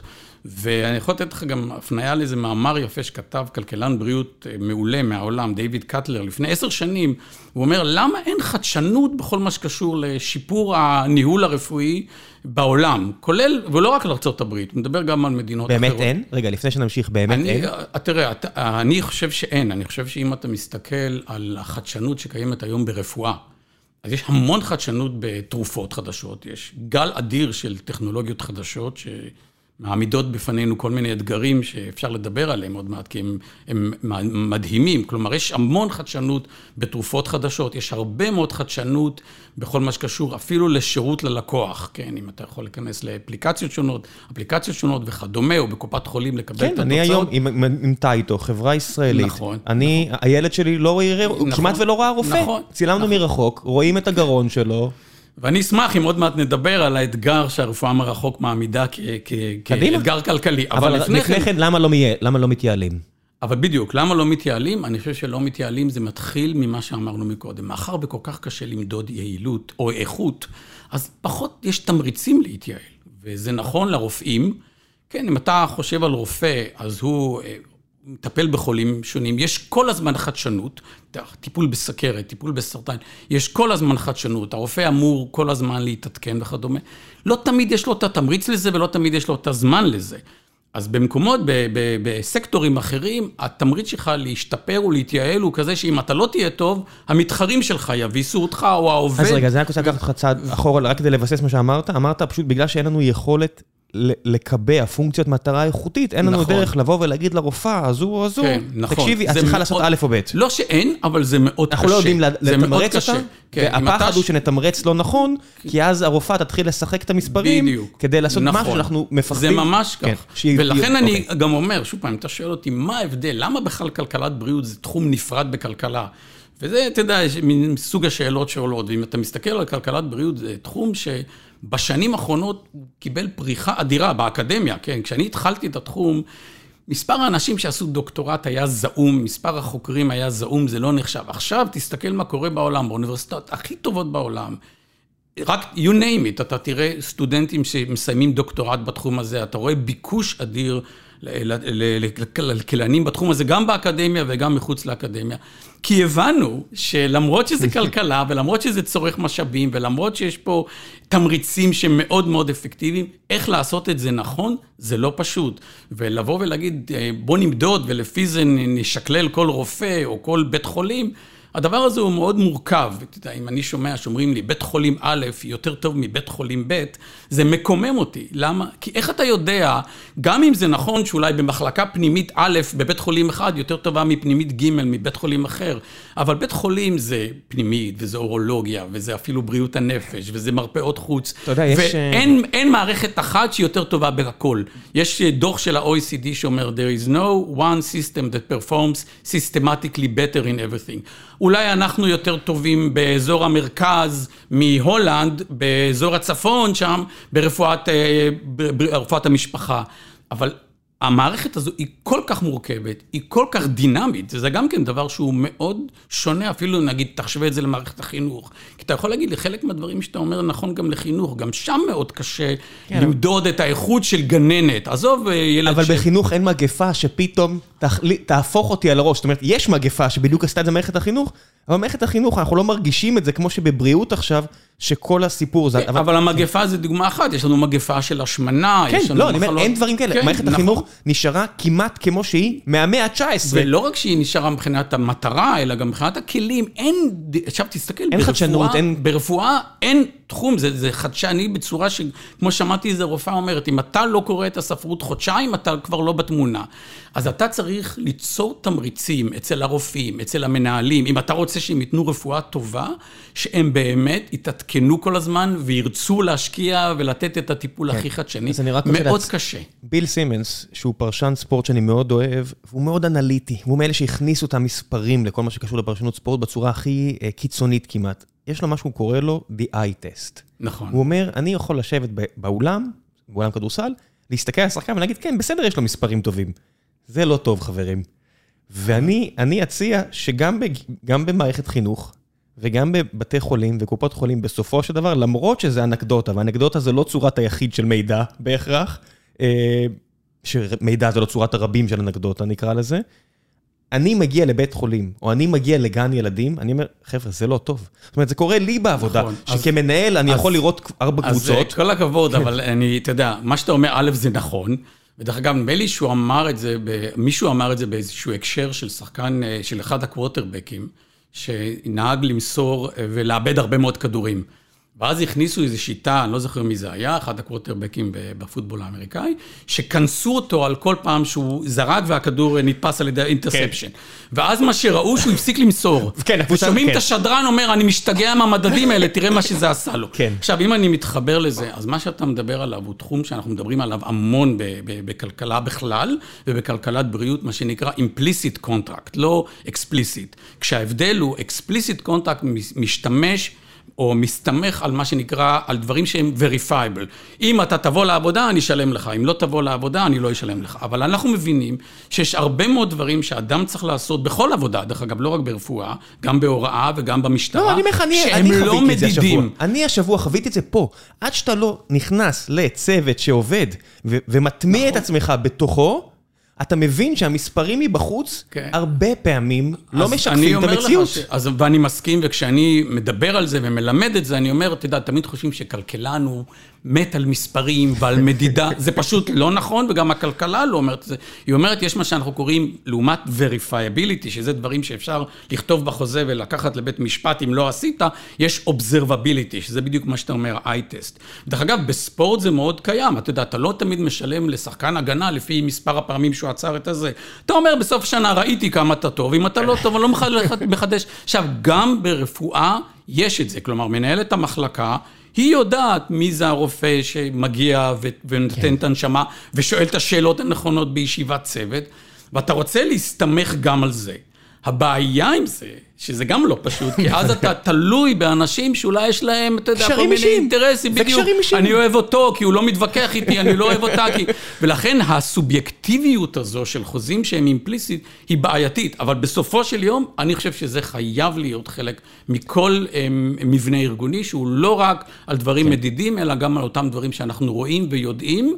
ואם אני מנהל שמתחיל להעדיף כל מיני חברים שלי, אז המנהלים שלי ידעו את זה, והם גם רואים אותי, ואז הם לא ישאירו אותי גם כן. יש הרגשה כזו שהמקבלי החלטות או המנהיגים הגדולים בהיסטוריה ידעו להוריד עצמם לשטח. זאת אומרת, יש מהסיפורים על נפוליאון שהיה נמצא עם, כן, עם התותחנים שלו, נכון. והכיר אותם בשמות שלהם, נכון. או הגנרלים והפקודים שלו, ועד למנהיגים אה, בכל העולם, ש... הסתובבו. כן. זאת אומרת, מאלכסנדר, אה, מפטר הגדול הרוסי, שתשעה חודשים הסתובב באירופה וחזר והכניס את אירופה לתיעוש, כי הוא פעם ראשונה ראה בעיניים כן. את הפער בין כן. מערב אירופה לרוסיה. ואני מסתכל, אני אומר, אני אקח פוליטיקאים שמדברים גבוה גבוה, גבוהה גבוהה על מערכת בריאות, אני יושיב אותם יום אחד במסדרון, אני חושב שה... אתה יודע מה חשוב מכך בעיניי? יבואו איתי לגן של הילד. יבלו שם יום אחד, אני חושב שהם יחזרו לכנסת, ידפקו על השולחן ויגידו, ככה אנחנו לא יכולים להמשיך. או שילקחו לכמה מהמוסדות לבריאות הנפש ויראו מה שקורה שם במדינת ישראל. שזה בכלל החצר האחורית של כל חברה. כן, אז מי שבא ומספר שמערכת הבריאות היא מפוארת, אני לא מעניין אותי מערכת הבריאות כמערכת, זה לא קבוצת כדורגל, שאם היא השיגה הכי הרבה נקודות היא הכי טובה. אותי מעניין הפרטים. אפילו זה לא, אתה מבין, אפילו שם הדוגמה שהבאת, הפועל באר שבע, מקום ראשון, מפגינים נגד המאמן. מישהו, בסדר, אבל מישהו יכול להגיד, אתה יודע מה, יכול להיות שכל שחקן לכשעצמו הוא לא הכי טוב, כי הוא לא כן. הנבחרת אחרת לא מורכבת, אבל עדיין היא קבוצה שניצחה וזו המטרה שלה. כן. בבריאות, אם אני גר בצפון ואני צריך uh, טיפול בבריאות הנפש, מה מעניין אותי שאורתופדיה במרכז היא מצוינת? זה לא מעניין אותי, לכן ההשוואות האלה אומרים, ישראל מערכת טובה. אני בכלל לא רוצה לדבר על זה כמערכת, אני רוצה לדבר על כל דבר לכשעצמו. אתה יודע, אומרים הרבה פעמים, המערכת האמריקאית היא גרועה. מה זה המערכת? 350 מיליון. בארצות הברית יש מאיו קליניק, שזה מערכת מעולה. ובמסצ'וסטס יש מערכות בריאות מצוינות, נכון שבג'ורג'יה הן פחות טובות, אז בואו לא נדבר על המערכת. בואו ניכנס לכל דבר לכשעצמו ונראה אם הוא טוב, נשמר אותו. אם הוא לא טוב, נשפר אותו. אין פה את הסכנה אבל של ללכת לאיבוד. זאת אומרת, אם אתה מדבר על מערכת אמריקאית, ויבוא עכשיו נציג נברסקה, והוא באמת דואג לאנשיו, אבל יש שם מעט אנשים. כן. אין פה סכנה שאם נשמע יותר מדי, וזה כואב, אבל נשמע יותר מדי על המצוקות של האדם בנברסקה או בצפת, אולי אה, נשכח את העובדה שבגוש דן או בלוס אנג'לס גרים פי 100 אנשים. כן. זאת אומרת, שוב, הילד, ילדים, אם ניתן, ו, וישבה פה אימא, אחת הדוברות, שיש לה בן אה, שלוקה ב... על, על הרצף האוטיזם כן, כזה או אחר, כן, והיא אומרת, כן. אחד הדברים שהכי כואבים לה זה שהיא הזניחה את הילדים האחרים, היא אמרה את זה בהקלטה. כן, כן. אני אומר, האם אין סכנה שניתן תשומת לב לפריפריה, אבל נזניח את העובדה שרוב האוכלוסייה בחרה לגור במקום אחר. כן, אתה, אתה יכול לשאול גם את השאלה הזו לגבי טיפולים. נגיד, יש מחלות מסוימות שהן מחלות כן. יתום וכדומה. שזה הכי כואב. זו קבוצה מאוד קטנה של אנשים, ויש להם טיפול, אפשר לטפל, אבל העלות היא עצורה, היא מיליונים של שקלים בשנה. ואתה אומר, הנה, נולד ילד כזה, משפחה, היא שילמה מיסים כל החיים, הם היו בצבא, עכשיו נולד להם ילד, אז המדינה תזניח אותם. עכשיו, ברור שאם היא נותנת לילדים כאלה, לא יהיה לאחרים. אז תראה, פה אני ככלכלן, אין לי מה להגיד. אני כאזרח יכול להביע את דעתי, אבל זה לא שיש פה באיזשהו מובן תשובה נכונה או לא נכונה, אם לתת לאלה או לאלה. כל אזרח או כל מדינה, כי דמוקרטיה צריכה להחליט מה היא רוצה. אז איך זה מתחבר למה שאמרת, כשאתה רוצה לא להיות במעוף הציפור, אלא על הקרקע? ועל הקרקע יש טרגדיות, אתה יודע, חיי אדם, לא מעניין אותו כן. מה קורה. אני רוצה שלי ולמשפחתי יהיה טוב בסופו כן. של דבר. אז איך. כמי שמנהל, בסוף אתה גם מצד אחד נותן את החיבוק הזה כן. למי שנמצא, אבל מצד שני זוכר שהאחריות שלך היא אחריות כן, קולקטיבית לתשעה מיליון ישראלים. אני מסכים, זו אחת הסיבות שאני לא הייתי הולך להיות מנהל, מעבר לשאלה אם יש לי את הכישורים האלה, אבל הדילמות האלה הן דילמות מאוד מאוד קשות. אבל אני חושב שצריך פה להפעיל common sense, אין פה איזו תשובה מתמטית נכונה, צריך להפעיל common sense, ואם אתה רואה, כלומר, אני לא חושב שצריך להיות מי יודע מה מדען כדי להגיד שמערכת בריאות הנפש בישראל דורשת שיפור. אני חושב שזה ברור לחלוטין. יותר מזה, אני לא חושב שצריך להיות מדען כדי להגיד, ואני חושב שזו דעתי, אולי לא יסכימו איתי, שבמדינת ישראל הקצו, מעט מדי משאבים בכלל למערכת האשפוז. מכל מיני סיבות של המבנה של החוק והתחרות בין הקופות, שהיא בעיקר לדעתי על הרפואה הקהילתית שהיא חשובה, אבל זה לא אומר שרפואת המערכת האשפוז היא לא חשובה. אז אני חושב שעדיין, גם בלי לעשות איזה ניתוח מדעי, איפה, איפה שאתה רואה שבאמת יש חוסרים משמעותיים או חוסר יעילות משמעותית, צריך לשפר את זה ולקוות שזה לא יהיה על חשבון או בצורה מאוד כואבת לחולים אחרים או למערכות אחרות. אז בוא נדבר שוב על משהו שהוא אה, חשבון ולא קל ככלכלן. בוא נציין, בוא נסמן שני דברים שאמרת. מצד אחד, המערכת לא יעילה, אפילו בשיעור של כשליש. כן. וכשליש, אם ההוצאה פה היא כתשעה אחוז מהתל"ג, מדובר פה על עשרות מיליוני שקלים כן, בשנה. כן, מיליארדים, כן. עשרות מיליארדים כן, בשנה. נכון. אז אני אומר, מצד אחד יש פה מערכת שהיא לא יעילה. כן. מצד שני, יש פה מערכת שחסר לה כסף נכון, כדי להשתפר. כן. עכשיו, יש פה אה, שני דברים. אם, אם אני אביא עוד כסף, אני בעצם מתמרץ את המערכת לא להשתפר, כי היא כן. תמיד יכולה לבקש עוד. נכון, כן. מצד שני, אם אני לא אביא, לא אביא כסף, הן לא יוכלו לעשות כן. את העבודה שלהן. אני אומר, איך... אז צריך משק... לעשות את שני הדברים, וזה מי שקרא את עמדת המיעוט שכתבתי יחד עם פרופסור יוג'ין קנדל לוועדת גרמן, שהיינו חברים בה, בדיוק התמודדה עם השאלה הזו. אני בפירוש לא חושב שצריך מחר לבוא ולשפוך עוד כסף על המערכת. כמו שעשו, נדמה לי, פעם במערכת החינוך לפני כמה וכמה שנים. אני חושב שצריך לעשות את שני הדברים במקביל. א', לי אין ספק שלמערכת הבריאות צריך להקצות עוד משאבים, אם זה עשרה מיליארד או חמישה עשר מיליארד, אפשר להתווכח על זה, אבל אני הייתי אומר בין עשרה לחמישה עשר מיליארד צריך להעביר למערכת, לא בשנה אחת. אבל כמובן שלא צריך לעשות את זה בצורה של לשמר את הקיים. מה זה המספר הזה? מה זה אומר 10 עד 15 כדי להגיע לאיזשהו אה, מדד בינלאומי? אה, כן, משהו שהוא מתקרב, א', להגיע לאיזה מדד בינלאומי, וגם כשאתה מתחיל להסתכל איפה שיש חוסרים. תראה, אני אתן לך שני מספרים שאולי יסבירו למה, איך הגעתי פחות או יותר למספר הזה. יש כמה דרכים להגיע, אבל אני לא יודע כמה אנחנו רוצים להיכנס. אבל עזוב את שנת הקורונה, בשנת 2019 ההוצאה הציבורית, לא מדבר על ההוצאה הלאומית, ההוצאה הציבורית לבריאות בישראל הייתה כמעט חמישה אחוז מהתוצר. אתה יודע, כשמדברים על הוצאה לבריאות, יש את ההוצאה הציבורית, ועליה את ההוצאה הפרטית. לא מה שיוצא מכיסי הישיר, אלא ממיסים עקיפים, כן, או מיסים ש... נכון. מה שהמדינה אז, מוציאה, לא כן. מה שאני מוציא. אז קודם כל, במדינת ישראל, היחס בין ציבורי לפרטי הוא הוא הכי לרעת הציבורי. בוא נאמר, אנחנו 30, אז בוא נדבר על שנת 2019 בערך, או השנים שלפני הקורונה, בערך 35 אחוז מההוצאה הלאומית לבריאות, כל מה שיצא על בריאות היה מהכיס או פרטי, ו-65 אחוז היה ציבורי. 8.6 אחוז מההוצאה זה לאומי, ו-5 אחוז הוצאה ציבורית, אם אני ראיתי את המספרים נכונים, משהו כזה, נכון? לא, לא, ה-5 אחוז זה ציבורי, כן. ועוד 2 אחוז מהתוצר. סך הכל בערך שבעה מהתוצר, זו הוצאה לאומית לבריאות. ששם אותנו במקום יחסית נמוך. נמוך, נמוך, כן, נמוך, ועוד רגע אפשר להתייחס לזה, כי אומרים שישראל צעירה, ואני מסכים עם זה, שאולי היא צריכה להוציא קצת פחות. צעירה לא בשנות המדינה, אלא בשנות התושבים. בגיל הממוצע של האוכלוסייה, כן. כן. אבל בגדול, ההוצאה הכוללת לבריאות, אה, מה שנקרא לאומית, זה 7 אחוז, מתוך זה חמישה זה ציבורי ושניים זה פרטי.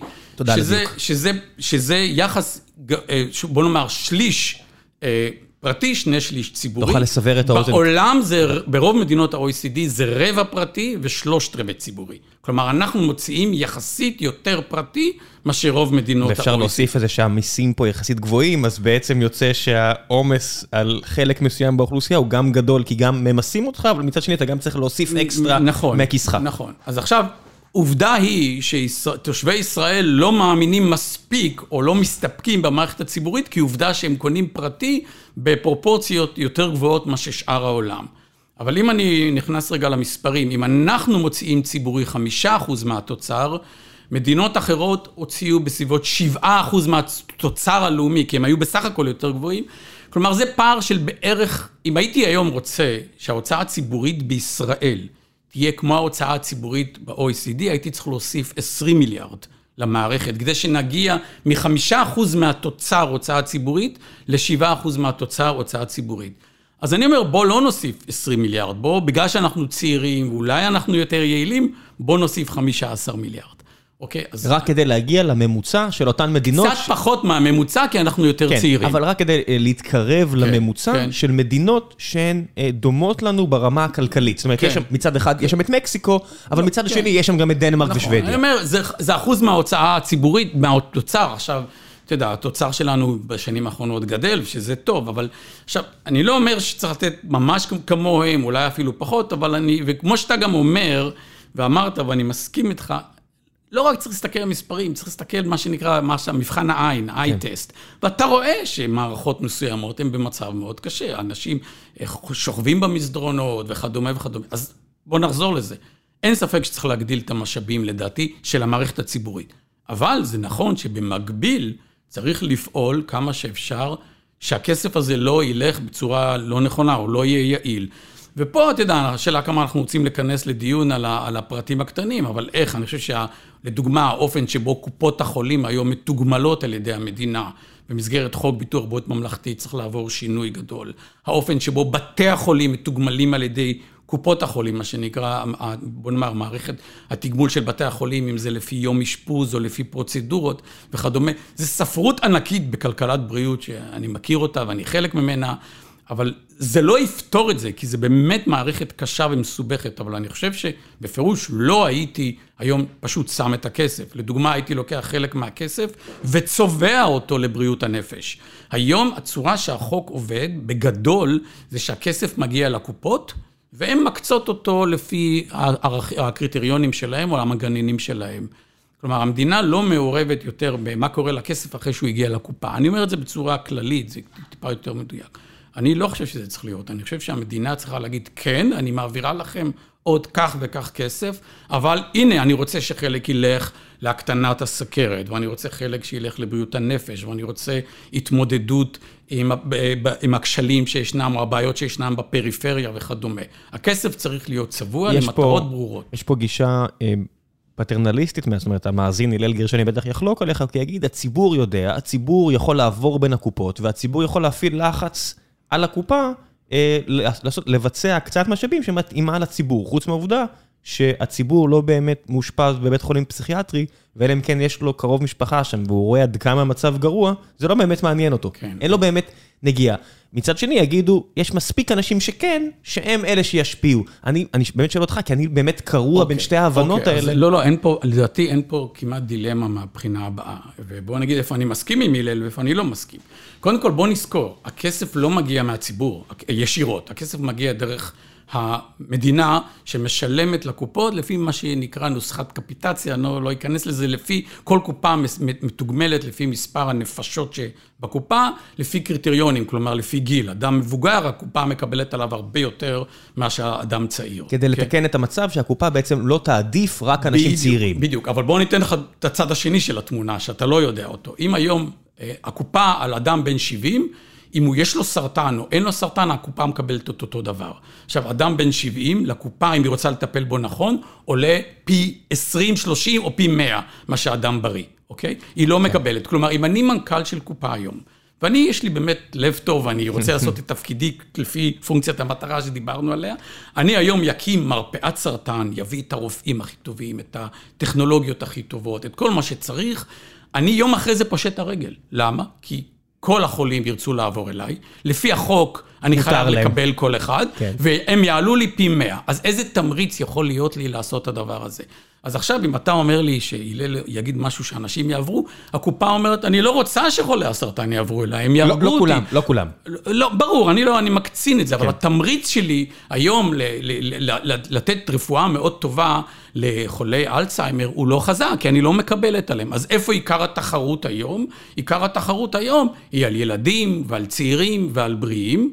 ושוב, אני מקצין, כי אני חושב שהקופות עושות דברים מדהימים, ואני לפעמים נדהם עד כמה הקופות אולי עושות דברים שבניגוד לאינטרס הכלכלי הקר שלהם, אבל עדיין, בסופו של דבר, אתה יודע, בייחוד שאתה מערכת גירעונית, אז אתה מאוד מאוד חושש מלעשות דברים שיכולים להכניס אותך לגירעון ענק. כן, אם תלך על רחוב אה, ארלוזורוב בתל אביב, אתה תראה שם פרסומת של אחת הקופות, הפרסומת היא של תינוק ענק מקרטון, או לא יודע, מפייברגלס או מאיזה חומר, לא של אדם זקן בוא, אה, אז בוא וחולה, אה, אז בדיוק, שצריך עכשיו אז בשנתיים האחרונות לחייו, נכון. וצריך להשקיע בו הרבה כסף. אתה לא תראה פרסומת, אתה רואה פרסומת שאומרת, ילדים זה ה baby שלנו, אתה לא תראה פרסומת ההורים שלנו זה ה baby כן, שלנו. או חולי איקס הם ה baby שלנו, או משהו מהסוג כן, הזה. אה, מחלות נפש בכלל לא מדברים על זה, אתה יודע, תמיד זה נמצא, כן. א- איפה רוב האנשים נתקלים במחלות נפש, או שיש להם שוב אם או קרובים אליהם, או שהם יוצאים לאיזה קטיף. כן. באזור הוד השרון, או כל מיני מקומות כאלה, כי שם שמים את המקומות האלה. בבאר שבע זה נמצא בקצה העיר, ב- ב- בשרון זה נמצא ליד הקטיף, אתה יודע, בכל מיני מקומות כאלו, שזה רחוק מהעין, רחוק מהלב, ואז אל תחשבו על זה. נכון. אם יקרה, ואז מדי פעם אנחנו שומעים על דברים שמתחוללים שם, כמו עכשיו בחדשות, כן. ומזדעזעים, ונעבור הלאה למחרת. נכון. אין לנו באמת האינטרס, זאת אומרת, האינטרס המיידי שלי לא שם. תראה, אם אני- אין לי אדם, או אני לא, אין לי את האינטרס הזה, בכלל שזה יעניין אותי כרגע. מעבר לסוציאליזם עם- הייתה לי ואמפתיה. איזה שיחה עם כלכלן בריאות הולנדי, שגם כן, אנחנו באיזה צוות חשיבה לגבי איך באמת לבנות מערכת תמריצים לקופות חולים, כדי שהתחרות לא תהיה רק על הצעירים והבריאים, שזה לא פשוט. תחשוב, אתה רוצה שהקופות תתחרנה על חולי סרטן או חולי נפש וכדומה. זה לא פשוט. והוא סיפר לי שהייתה לו איזו פגישה עם שר הבריאות ההולנדי, ושר הבריאות אמר לו, תשמע, אני מסתכל דרך החלון, אני לא רואה הפגנות בנושא הזה. אני לא רואה פה שמפגינים חולים כאלה שלא מקבלים מספיק משאבים וכדומה. אז זה לא קורה. מתי זה קורה? כשאדם מצית את עצמו, ופתאום יש רעש ציבורי, אבל זה כל כך מהר נעלם וממוסמס, כי זה לא קרוב לליבנו. תמיד הבעיה שלי היא מעבר לכלכלה מאוד, אה, בצד הימין שלה, שאנשים יכריעו, שהשוק יחליט. אני אומר, בסוף, השוק, אני יודע איך בן אדם חושב, כי אני בן אדם. מה שלא מפריע לי, בכיס, בלב, במשפחה, לא מפריע לי. אז אני רואה אדם ששורף את עצמו כי הוא לא קיבל טיפול לנפשו הפגועה, וזה כואב לי, ולמחרת אני כבר שוכח מזה. אז תראה. זה הצער בדבר. אתה נגעת פה בשני דברים שאני רוצה להתייחס אליהם. קודם כל, באמת, ויש אה, קצת אה, מאמרים וספרות על זה, שאחד הדברים שמאפיינים את מערכת הבריאות ומקשים עליה מאוד, זה שאת ההוצאות של המערכת, את העלות אתה רואה מיד. את התוצאות, שזה יכול להיות עוד 10-15 שנים, אתה לא כל כך מהר רואה. כלומר, יש מקרים שאתה תראה את זה מהר, אבל כמו שאתה אמרת, גם אם אנחנו נשקיע היום ברופאים, עד שזה יבוא לידי ביטוי... עשר שנים זה- מינימום. באותו דבר ברפואה מונעת, ואותו דבר בטיפולים אחרים. ופה באמת, אה, אה, יש אנשים שמדברים על זה, שאנחנו נמצאים בקושי, כי אנחנו דורשים את המשאבים היום, שהתוצאות תהיינה עוד הרבה מאוד גרוע שנים. מכך, היום אנחנו נשלם על זה, כי אם אנחנו נקצה עכשיו לפתוח עוד 500 תקנים, זה אומר שזה לא ילך למקומות אחרים, ברור. ואז אנחנו נרגיש את זה לא כפלוס, אלא כמינוס שיכאב לנו כרגע. חד משמעית. וזה לא נכון אולי במערכות אחרות, שבהן אתה מיד רואה את ה... אתה יודע, אם אתה בונה מחלף, אז זה לוקח שנה, שנתיים, ורואים את המחלף הזה. וגם רואים אותו, וזה בולט, וכולם מדברים עליו. כשאתה הצלחת לאזן יותר חולי סכרת במדינת ישראל בעזרת איזו השקעה מאוד גדולה, לא ברור מישהו רואה את זה, מישהו מדבר על זה, זה לא איזה בניין ולא איזה מחלף ולא משהו כזה.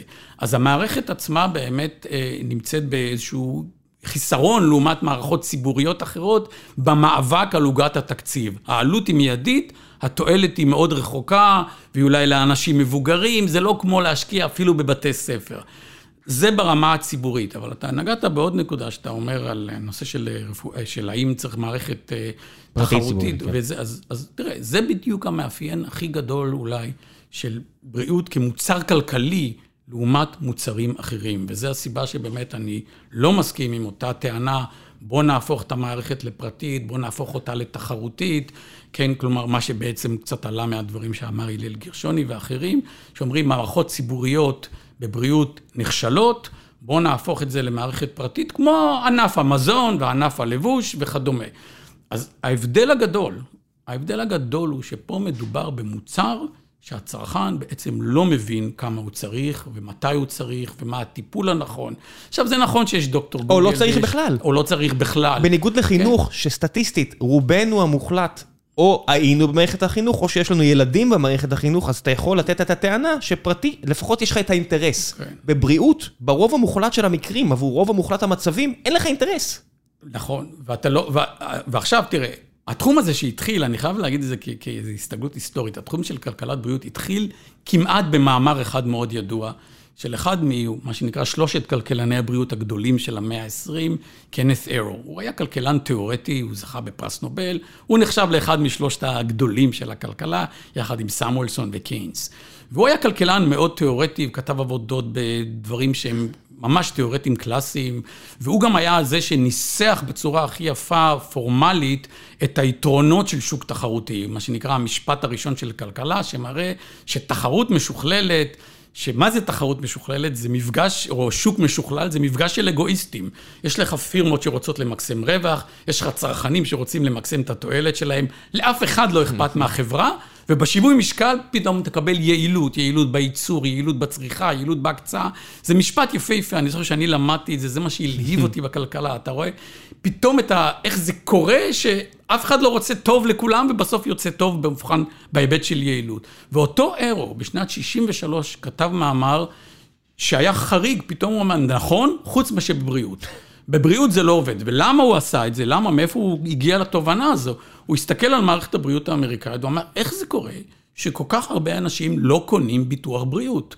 וזה ניגוד של כל ה, מה שהיית רוצה, אתה יודע, בריאות זה דבר מסוכן, זה דבר שיכול להיות מאוד יקר, כל אחד צריך לקנות ביטוח נגד כל הסכנות שיש לעלויות הגדולות, והוא לא, קנה, לא קונים את זה. ואז הוא התחיל להיכנס לזה ואמר, זה מוצר שונה בעיקר בגלל העובדה שהצרכן, זה לא כמו שאתה הולך לקנות זוג נעליים. אתה יודע אם זה מתאים לך, אתה יודע אם אתה צריך את זה, אתה יודע אם זה יפה בעיניך.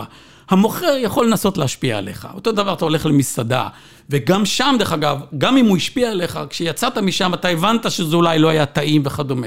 בבריאות אתה תלוי מאוד במוכר, ויש הרבה מאוד עבודות שהראו שבאמת אפשר להשפיע על מטופלים, לעשות טיפולים.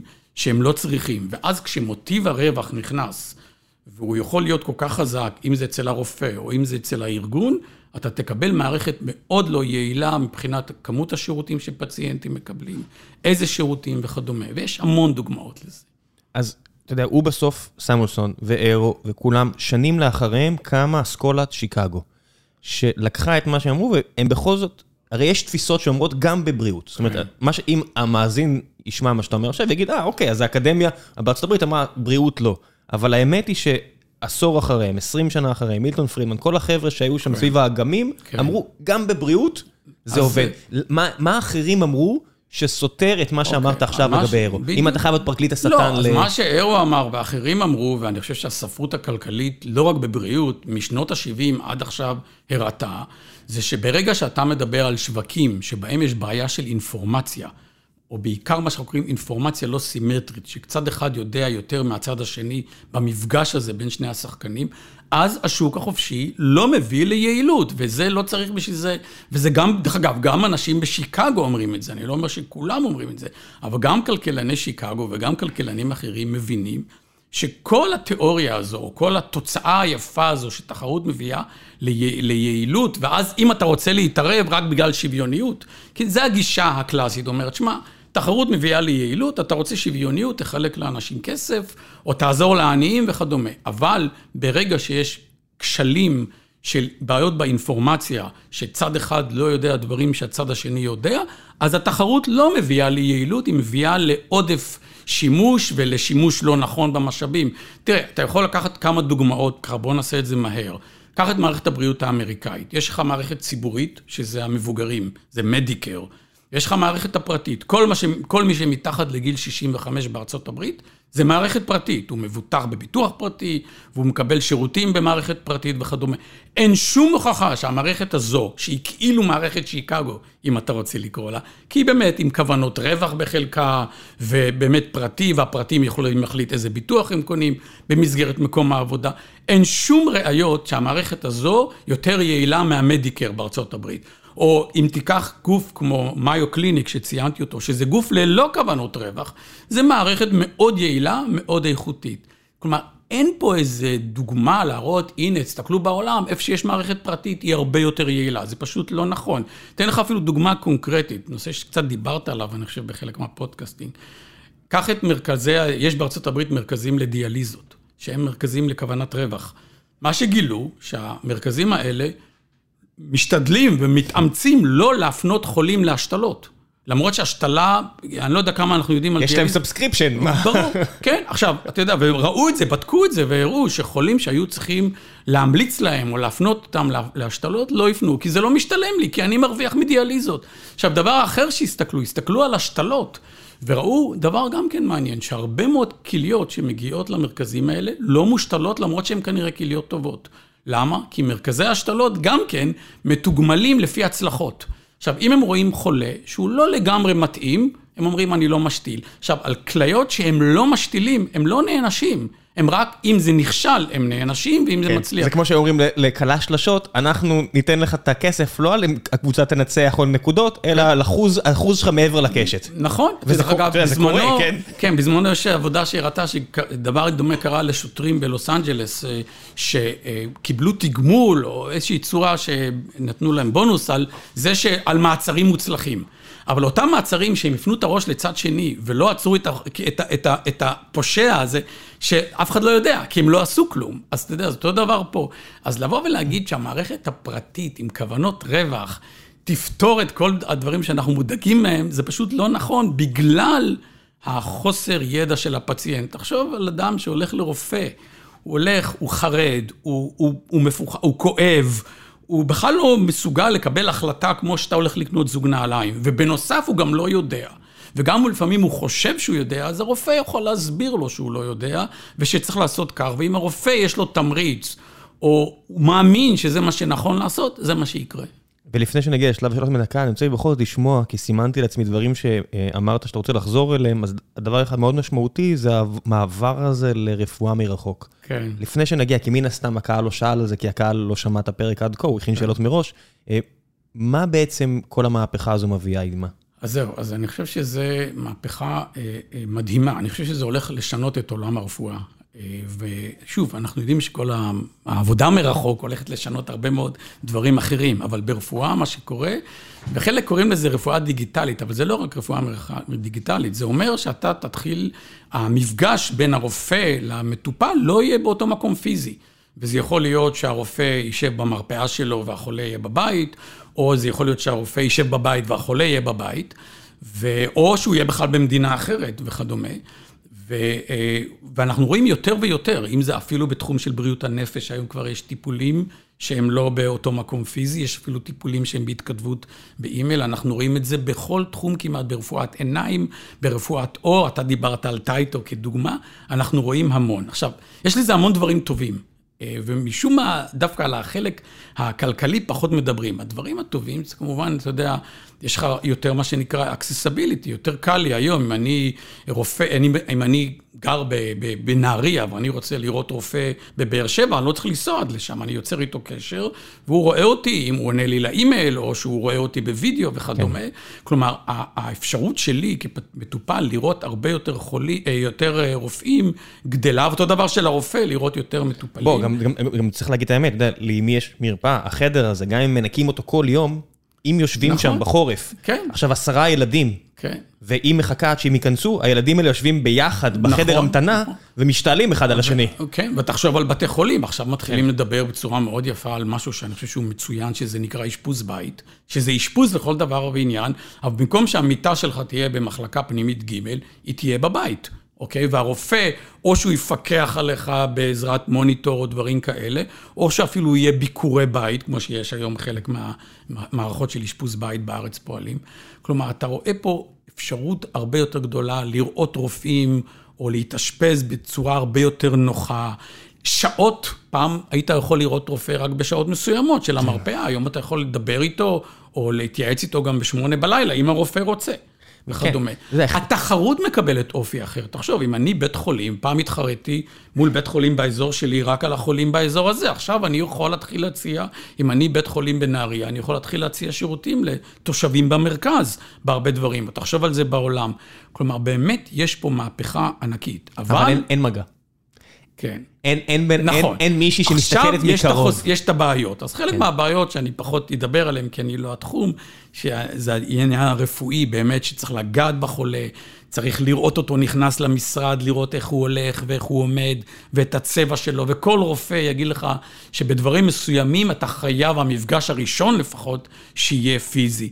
לא בכל תחום, דרך אגב. יש הרבה תחומים שאתה מגיע לרופא, הוא לא מסתכל עליך, מסתכל על התוצאות, אומר, לך תעשה אולטרסאונד, ואולי זה מה שהוא צריך. כן. אז במקרים האלה באמת לא צריך, אבל אתה צודק, יש מקרים. אבל יש בעיות אחרות. בעיה ראשונה, הצפה של הרופאים. כי תחשוב, אם אני פעם הייתי צריך להגיע למרפאה... אם זה קל, נעשה יותר. תחשוב, אתה עם טייטו, עכשיו יכול להתקשר ולנסות להגיע לרופאים. הילד השתעל, אימא שלו כבר אומרת, תביא את הטייטל. זאת בעיה לא בלתי רגילה, משום שאתה מבין, אתה... המחסום הזה נעצר, והרופא לא יכול להתעלם אם אתה שולח לו כן. אימייל וזה. בעיה שכל המערכות מתמודדות איתה. בארץ, קופת חולים, רק לפני שאתה ממשיך, משלמים על הטיפול הראשון בכל רבעון, וזה לא משהו שתמיד היה. כן. אז אוקיי, אז הראשון אתה משלם עליו, לאחר מכן, חופשי חודשי. כן, אז כן. אתה יודע, אמא שלי אומרת, אנשים פה מגיעים, על... לא, כן. זה כבר לא היפוכונדריות, זה כאילו משעמם נכון, להם בבית. נכון, אז עכשיו אתה יודע, עוד היה איזשהו מחסום להגיע, לשבת במרפא, עכשיו אתה לא צריך את זה, כל מה שאתה צריך זה לנסות ליצור איתו קשר. זה לא בעיה ישראלית, זה בעיה עולמית. בעיה שנייה היא הפוכה. לרופאים עכשיו יותר קל ליצור ביקושים, זה תחום שמדברים עליו הרבה בכלכלת בריאות. אפרופו מה שדיברנו על פערים במידע, יש מה שנקרא Physician Induced Demand, שהוא יוצר, אם הוא רוצה להרוויח יותר, אם הוא מקבל לפי ביקורים, הוא יכול ליצור הרבה יותר ביקושים. והראו באמת, מחקרים הראו אחד על אחרי השני, שאתה משלם לרופא לפי אה, ביצוע, לפי פעולות או לפי ביקורים, הם יוצרים הרבה יותר ביקושים. תחזור אליי לביקורת. כן, אז עכשיו אתה יודע, תחשוב על אותו רופא או רופאה, משכיב את הילדים בשמונה, אז עכשיו הוא לא ירוץ לקליניקה, למרפאה, אבל בבית הוא יכול להתחיל לראות חולים עוד שעתיים. אז היצירה של ביקושים היא בעיה מאוד גדולה. ואחת השאלות המעניינות שמתחברת לזה, וזה מה שהכלכלנים עכשיו מנסים לעבוד עליה, זה איך אתה מתגמל באמת רופאים על ההבדלים האלה, או אם אתה רוצה, קח אפילו בית חולים. אתה מגיע לחדר מיון, אז היום היו מחליטים, אתה יודע, הוא צריך להתאשפז בפנימית. עכשיו הוא יכול, בית החולים יכול להחליט, אתה תתאשפז בפנימית ג', או תתאשפז בבית תחת אחריותי. זה עדיין נקרא אשפוז בבית חולים, אבל זה נעשה בבית. עכשיו, אתה יודע, בית חולים צריך להחליט אם לעשות את זה כאן או כאן. עכשיו, תשים לב שבבית אין לו מגבלה של מיטות, יש לו קצת מגבלה של רופאים. כולם יכולים להתאשפז. כן, כולם, אתה יודע, וזו אחת הבעיות שמדברים עליה, אתה יודע, פעם היה איזשהו חסם כמה מיטות יש בבית חולים, אתה יודע, יותר אתה לא יכול לאשפז. היום אתה יכול להתחיל לאשפז אנשים בבית, ולעשות באמת ביקושים רבים, או טיפול, אשפוזים רבים, ואז השאלה איך אתה מתגמל את הרופא על, על, על, על ביקור במרפאה, לעומת תשובה לאימייל, לעומת וידאו קונפרנס. איך אתה יוצר מערכת תמריצים שהוא באמת, את מי שצריך יזמן, ואת מי שצריך רק יענה לו לאימייל, ואת מי שאתה צריך, הוא ידבר איתו בווידאו. אותו דבר, בית חולים, איך אתה יוצר תגמול, שאת מי שצריך לאשפז בבית החולים הוא יאשפז, את מי שצריך לאשפז בבית הוא יאשפז בבית. שאלה מאוד מאוד מאתגרת. תשמע, הרבה מזה יגיע גם מהבדיקות, המדדים. זאת אומרת, אם היינו יכולים היום לקחת אה, מדדים מכל האוכלוסייה כל חודש ולנתח את זה סטטיסטית, זאת אומרת, היום, כדי לעשות בדיקות דם, אף אחד לא מבקש ממך, בוא תעשה בדיקת דם. אתה צריך mm. לבקש את זה. זאת אומרת, אם היינו יכולים רק לנטר את בריאות הציבור ולראות לפי זה מי צריך, מה צריך. כן. ברור שמדדים פיזיולוגיים זה לא הכל, כי יש גם נפש, ונפש לפעמים כן. משפיעה על הרבה. אבל רק העניין של הניטור, זה באמת אני מאמין שיהיה אחת המהפכות לא, אז הגדולות. יכול להיות שזה יקרה, אני מניח שתוך כמה שנים, גם האפשרות הטכנולוגית לנטר וגם ניתוח הנתונים, כל מה כן, שקוראים. על זה אני מדבר, בוודאי. אז הוא ישתפר מאוד, ואני מקווה, אני עדיין חושב אבל שבהרבה מאוד מקרים, נצטרך בסוף את העין ואת המיומנות וניסיון של הרופא, כן, בוודאי, אבל- להחליט מה אתה צריך, ואם אתה מתאים לטיפול כזה או אחר. כן, אה, אז בואו נגיע אה, לשלב השאלות מן הקהל, ולפני שנעשה את זה, דבר המפרסם. שני חסות נוספים שלנו הם חברת טו-סיט, מלשון לשבת, שתיים sit. חברת טו-סיט הם הארגונומים הכי טובים בארץ. עבורכם, אם אתם מחפשים מקום לשבת עליו. אם אתם עובדים בבית ואתם צריכים כיסא רק לאדם אחד, או אם אתם עכשיו עוברים למשרדים גדולים וצריכים למצוא אלף כיסאות בשלל סוגים ושלל אה, ספקטרום של מחירים, את הכל תוכלו, תוכלו למצוא באולם התצוגה של טו-סיט מול קניון איילון. אני לקוח מאוד נאמן שלהם, אני מאוד אוהב את החבר'ה האלה. הם גם מקצוענים, הם גם מייצרים את הכיסאות האלה, חלק בארץ, חלק הם מייבאים. יש להם כיסאות החל ממאות שקלים ועד לאלפי שקלים, וההמלצה האישית שלי תגיעו לשם, תשבו בעצמכם על הכיסאות האלו, אם אתם יכולים, תמצאו את הכיסא שנכון עבורכם. אם אתם עכשיו מרהטים משרד גדול, תגיעו, תתייעצו איתם, תבינו מה יש. אם אתם יכולים ויש לכם את האפשרות להגיע, שוב, תגיעו. לקנות כיסא אה, באינטרנט כמו שאפשר לעשות בשלל מקומות אחרים, זה נחמד, וזה אולי נוח, אבל אתם יודעים מה יותר נוח ויותר חשוב? שתשבו על זה בעצמכם ותמצאו את מה שנכון עבורכם. המלצה אישית חמה ממני, טו-סיט, אם תגיעו וגם תגידו שהגעתם דרך גיקונומי, תקבלו הנחה מאוד משמעותית על הכיסא הראשון שתרכשו. ועכשיו, בחזרה לפרק עם פרופסור קובי גלאזר. וחזרנו מלדבר על כיסאות וה, והחשיבות שלהם לבריאות הגב ובריאות הנפש. כיסא טוב זה חשוב, טו-סיט. אריאל קרלינסקי שואל, מדברים הרבה על הירידה במספר מיטות האשפוז בישראל, אך ירידה דומה ואף חדה יותר המתרחשת ברוב המדינות המפותחות האחרות. נראה לי סביר שזה בגלל המעבר לרפואה קהילתית ובאופן כללי ניצול טוב יותר של משאבים. מה דעתך על המדד הזה ובאופן כללי? אז אה, שוב פעם, האמת היא באיזשהו מקום באמצע. אין ספק שהעולם הולך לכיוון של יותר רפואה בקהילה, ומה שדיברנו לפני רגע על הרפואה מרחוק. ואם היית מדבר איתי לפני חמש שנים, אז הייתי אומר, צריך להקים עוד כך וכך בתי חולים בישראל, ועוד כך וכך מיטות וכדומה. אה, אני חושב שהיום באמת אנחנו צריכים פחות להגדיל את מספר המיטות או את מספר בתי החולים, ובאמת לנסות לשאוף ליותר רפואה בקהילה ואשפוז בית, שזה גם כן דבר מעניין וטוב. אבל בכל זאת יש איזושהי רמה מסוימת שצריך לשמור עליה, כי בכל זאת אנשים כן צריכים להתאשפז. יש מחלות שאין להן פתרון בקהילה, ניתוחים אה, או דברים מסוג זה. אז לכן אני חושב שהאמת היא באמצע. מהו בדיוק המספר הנכון של מיטות שישראל צריכה לאור השינוי, הוא, הוא שאלה טובה. אני חושב שיש שאלה אחרת שהיא נורא מאתגרת, ויש עליה קצת עבודה. איך אתה בונה היום מערכות בריאות, כמו בית חולים או מרפאה, שהיא תהיה גמישה ותדע להתאים את עצמה לשינויים הטכנולוגיים. כי מה שקורה היום ברפואה זה שאתה היום יכול לקנות מכשיר שהוא הכי טוב, ועוד שנתיים הוא לא יהיה שווה כלום. הוא יהיה הרבה פחות uh, טוב. ואחד האתגרים של מערכות בריאות זה באמת, uh, בניגוד לפעם שידעת, אתה בונה בית חולים, עכשיו אני אצטרך אותו עם החדרי ניתוח הרבה מאוד שנים. היום זה באמת לא כך. וצריך לחשוב איך בונים את המערכות האלה, אם זה בתי חולים ומרפאות, בצורה שתדע מהר מאוד להתגמש ולשנות, לדוגמה, את, ה, את הייעוד של החדרים השונים. האם אתה צריך כך וכך מיטות בפנימית? יכול להיות שבשנה הבאה נצטרך פחות מיטות בפנימית ויותר מיטות בדברים אחרים. הגמישות הזו היא דבר שהוא צריך לקחת אותו בחשבון. מורי אומר, בוועדת גרמן, שיצא לי להשתתף בה, אני מקריא את השאלה, שיצא לי להשתתף בה כמה פעמים, גלאזר היה הסמן הימני, כמעט האויב של אגף התקציבים, רק כי הוא תמך בשירותים פרטיים, בשר"פ. אבל אם מסתכלים בהשוואה לעולם, הוא ממוקם עמוק בשמאל הכלכלי ובתפיסה ששולטת אצל כמעט 100% מהכלכלנים בארץ, של התנגדות למערכת בריאות פרטית.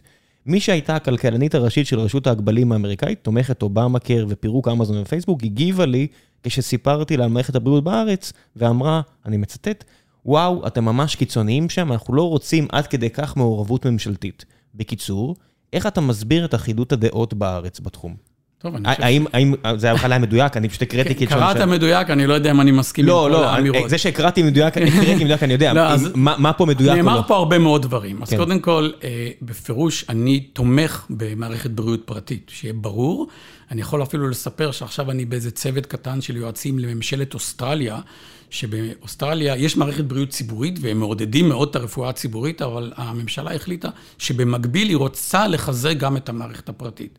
אז אם אני מתחבר למשהו שאמר גם הלל גרשוני פה, אני חושב שהגישה בארץ שרואים במערכת הפרטית כאויב, זה טעות. אני חושב שהמערכת הפרטית יש לה מקום, אני רק חושב שהיא לא צריכה להיות על חשבון או במקום המערכת הציבורית. אני חושב שיש פה שני מוצרים בשפת הכלכלנים משלימים. אני חושב שאנחנו צריכים מערכת ציבורית מצוינת, ולחזק את חוק ביטוח בריאות ממלכתי, שאני גם מתחבר לחזון של החוק, שתיארנו אותו, מיטב השירותים בצורה שוויונית. אבל, ואני גם חושב שהמנגנון שהחוק מפעיל ליישם את החזון הוא בסך הכל נכון, אבל אני מאמין, ולא דיברנו על זה קצת, אבל יהיה, שלא יהיה אפשרות למערכת הזו, גם אם נגדיל את המשאבים בעשרה או חמישה עשר מיליארד, וגם אם נעשה את זה בצורה יעילה, היא לא תוכל לתת מענה לכל הצרכים או הרצונות של הפרטים. לדוגמה, אני חושב שאנחנו צופים בשנים הקרובות עלייה אדירה בכמות הטיפול, הטיפולים או התרופות היקרות, שהמערכת הציבורית לצערי לא תוכל לתת, למרות שהיא הייתה צריכה, ולכן אני חושב שכן צריך בפירוש, לצד המערכת הציבורית, מערכת פרטית טובה מאוד. צריך לפקח עליה, צריך לשמור שהיא עושה את הדברים בצורה נכונה, שאין את אותן בעיות שדיברנו עליהן, של הכשלים של מערכות פרטיות, כמו ביקושים מיותרים והיצע יוצר ביקוש וכדומה.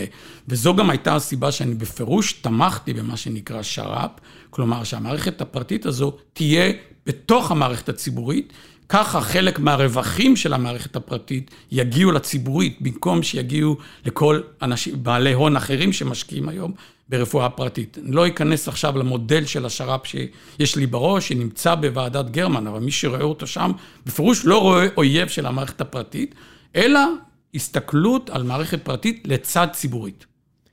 אה, בוא נעשה עוד שתי שאלות ונסיים. יונתן מלמנט אומר, למה בעצם יש בישראל ארבע קופות חולים? האם זה סתם שריד היסטורי, או שיש מחשבה, תכנון לאופטימיזציה כלשהי מאחורי המספר הזה? האם ואיך נדע, האם יש צורך לאחד קופות חולים או לפתוח חדשות? אולי זה לא מספיק? כן, אז התשובה היא, קודם כל, היסטורית זה נכון. כשהחוק אה, נחקק, היו ארבע קופות, ואלה שחוקקו את החוק לא רצו לעשות יותר מדי מהפכות. גם ככה היו הרבה מאוד התנגדויות לחוק. אתה יודע, זה מעניין לראות שהיום הרבה מאוד צדדים שמתלהבים מהחוק ותומכים בחוק, בזמנו התנגדו לחוק.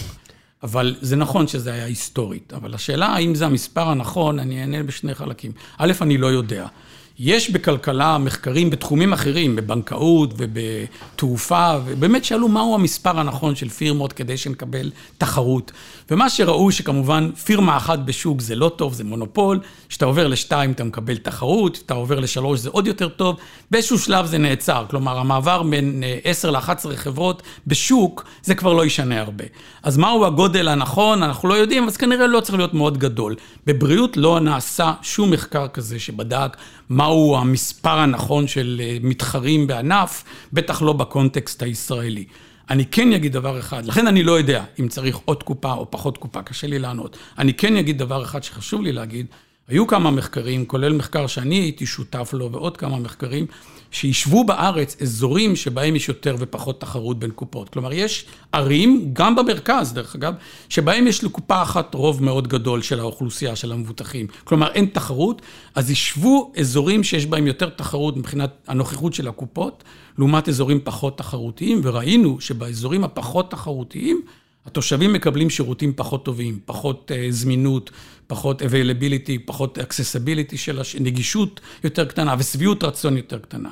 אז אם אתה שואל אותי, אני לא יודע אם צריך להגדיל את מספר הקופות, אבל כן צריך להגדיל את התחרות באותם אזורים שבהם אין היום תחרות. כן, זה כמו שבבנקים אתה רוצה לפתוח בנק בארץ, בסדר, אבל אתה מחויב, החל מגודל מסוים, לפתוח סניף בשכונה, כן. זאת אומרת, באילת חייב להיות בנק של לאומי פועלים, ולא משנה שזה רחוק, כן. אתה עדיין צריך לפתוח שם סניף, ואז... זה יוצר... נכון, אז אני, אני לא יודע אם... אז שוב, באזורים מאוד קטנים לא הייתי רוצה לראות ארבע קופות, ובאמת החוק התמודד עם זה. אבל יש אזורים שבהם, מכל מיני סיבות, היסטוריות ואחרות, אין מספיק תחרות, ולדעתי, אם תהיה תחרות, נקבל שם שירות יותר טוב. שאלה אחרונה, הלל גרשוני בעצמו שואל, הנה שאלה משלי. מה אתה אומר על הסברה שלו, שכלכלני בריאות ייטו יותר לטובת ההתערבות הממשלתית מתוך ראיית שוק הבריאות כייחודי? משום שכלכלנים שאינם רואים בשוק הבריאות שוק מיוחד שמצריך כלים מיוחדים, לא התמקצעו בכלכלת בריאות מלכתחילה. טוב, אני יכול להגיד על עצמי לדוגמה, שאני לא הלכתי לתחום הזה בגלל שחשבתי שהשוק הזה דורש התייחסות אחרת, אלא להפך, בגלל שהייתי בבוסטון והכרתי כמה כלכלני בריאות מצוינים, והם אתגרו אותי בכל מיני שאלות, וככה הגעתי לתחום הזה, ולא בגלל שחשבתי. אבל אני לא מצטער על זה, ואני בהחלט חושב ש... שמע, אם, אנחנו, אם, אם הלל מאמין במנגנון השוק, אז בואו נראה. עובדה שהביקוש לכלכלני בריאות גדל מאוד. אני סיפרתי, בזמנו לא היו. היום כל האוניברסיטאות מחפשות אנשים טובים בתחום הזה, מחפשות להכשיר אנשים בתחום הזה. לכן, לפחות מקצוע הכלכלה הבין שכנראה פה צריך התייחסות אחרת. אבל אני חושב שמעבר לזה, העניינית, כמו שדיברתי מקודם, אנחנו מדברים פה במוצר עם מאפיינים כלכליים, עזוב שזה חשוב, גם מזון חשוב ואין כלכלת מזון, גם לבוש חשוב ואין כלכלת לבוש כמעט. למרות שזה מאוד חשוב, ואנחנו רוצים שאנשים יהיה להם מזון ולבוש ואנרגיה וכדומה. כלכלת בריאות קיבלה באמת אה, תאוצה בשנים האחרונות, כי ראינו שמצד אחד המשאבים שמופנים לתחום הזה הולכים וגדלים. מצד שני, ראינו את אותה חוסר יעילות שצריך להתמודד איתה. וזה לא, ראינו בשום מקום שהשוק החופשי פותר את זה, אלא להפך, בהרבה מקרים הוא מקלקל את זה. המלצות. מה קראת, שמעת לאחרונה שאתה רוצה אה, להמליץ אה, למאזינים? אוקיי, okay, אז אה, קודם כל קראתי עכשיו שלושה ספרים ברצף של סטפן צוויג, שהם תורגמו, אני לא יודע, כמובן זה סופר שאני לא צריך אה, להלל אותו, אבל קראתי את נובלת שחמט, שזה ספר על משחק שח, אבל באמת משהו שקשה להסביר אותו, אבל משהו פסיכולוגי. כל, כל ספר שח, כמו ספר ספורט או יצירת ספורט, מההגנה של לוז'ין ואחרים, אי אפשר להסביר את זה, כי זה עולם ייחודי, כן, ואם אבל... הסופר יודע להכניס אותך פנימה, זה קסם. אבל שם זה, זה נכון, אבל שם זה, זה משהו מופלא בעיניי. הספר השני שלו, שקראתי את זה, על מגלן, אותו מגלה ארצות. שהוא בעצם כותב על מה שקרה איתו, אבל כמובן מכניס את, הנוס, את הנופח שלו, ספר מדהים, וספר שעכשיו, לאחרונה סיימתי שלו, שנקרא המנורה התמונה, שזה על אה, סיפור מעניין, אבל כמובן לא אמיתי, על הוונדלים שכבשו את רומא במאה החמישית, ויש שם קבוצת יהודים שהוא רצה להציל את מנורת בית המקדש, כי כל אוצרות המקדש נמצאות ברומא. זה סיפור שאני חושב שהוא מעניין, כי הוא סיפור, משהו שגרם לי לחשוב קצת על הגורל שלנו כעם יהודי. שוב, כתוב מאוד יפה. אז זה שלושה ספרים ככה שקראתי ברצף שאני ממליץ. ספר שאני עכשיו קורא, אבל הוא בא בהמשך לספר קודם של אה, בן מקנטייר, שחלקכם אולי קראו, שהוא כותב על פרשיות ריגול אמיתיות, אבל הוא כותב את זה בצורה שאתה רואה שהמציאות עולה על כל דמיון. אז הספר הקודם שלו, שנקרא הבוגד, הבוגד המרגל, או המרגל הבוגד, שזה על מרגל בברית המועצות, ספר מדהים. ועכשיו ספר שנקרא הסוכנת סוניה, שזה על מרגלת רוסית באנגליה או בכל מיני מקומות. ספר מדהים, זה מבחינת ספרים. קראתי דברים שיוסי מילמן כתב על אה, שני הספרים האלה, ש... מה שמדהים הוא שהרבה מה... כי יש אנשים שנחשפים לפרטים. ואז האנשים האלו, אה, הרבה פעמים מדברים עם יוצרים של תרבות פופ, תרבות פופולרית, והיוצרים האלה משלבים את הסיפורים, או, או קמצוץ מהם, בלי שאתה יודע שהם יודעים שהם יודעים okay, כן, משהו, okay. כן. ביצירות. ואז אתה יכול לראות משהו ביצירה סופר פופולרית, כמו פאודה, כן. שהם אומרים, אה, זה שטויות. אבל זה בעצם, יש שם חלק שהוא מבוסס על סיפור אמיתי. כן. ואז אם הם נחשפים לסיפור אמיתי, אומרים, טוב, תקשיב, זה שטויות, זה היה בסדרה ההיא. ואתה אומר, לא, כן. המציאות פה היא מעגלית כל אה, כך. כן, אבל באמת, הספרים האלה, באמת, אתה נדהם לראות איזה מציאות מורכבת ומעניינת אנחנו נמצאים בה. הכל מורכב, זה עניין של פשוט אה, כמות הפרטים. ברגע שיש תשעה מיליארד פרטים שחיים ביחד, נכון, נכון. הכל נהיה מורכב. כן. במעט יש הרבה פחות מורכבות. כן, אז זהו, אלה ספרים. עכשיו, אם אתה, אולי משהו שאני מקשיב, אני אוהב מאוד להקשיב לפודקאסטינג מכל כן. הסוגים, ואחד שאני אוהב אותו, שהוא מתחבר בדיוק לכלכלת בריאות, זה פודקאסט שנקרא Freakonomics MD, שזה מתוך הסדרה של Freakonomics, שאולי חלקכם מכיר, זה סדרת אה, podcasting שמי שעושה אותה הוא כלכלן בריאות, או רופא שהוא כלכלן בהרווארד בשם באפו ג'נה, כלכלן מוכר, והוא מספר שם על כל מיני אה, ניסויים שנעשים בתחום של הגבול של כלכלה ורפואה. זה לא מאוד מאוד רציני, אבל זה עדיין אה, סיפורים, אה, אנקדוטות, אבל מחקרים גם כן, ואני חושב שהוא מאוד מעניין. זה, זה, זה גם קצת מהפכה, שיושבים לך חבר'ה כאלה כמו אה, סטיבן לויט ואחרים, כן. ומנגישים, יש שם איזה פרק ש... איך קוראים, לויט, ואיך קוראים לכלכלן מהרווארד? כן. שעשה איתי, שכתב איתו כן. את הספר?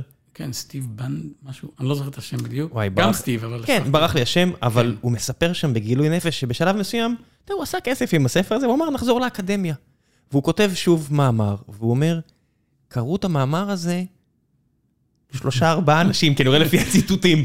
הוא אומר, מה אני עושה? אז הוא אומר, אז הוא חזר לעשות אה, יצירות שהן יותר... כן, כן. המתח הזה בין לעשות משהו עמוק, שאף אחד לא יקרא אותו, כנראה, לבין לעשות משהו פחות עמוק, שיותר יקראו אותו, לבין לעשות כן. משהו שהוא רדוד לחלוטין, שכולם יכולים להיחשף אליו, אבל אין לו ערך כזה, זה ממתק.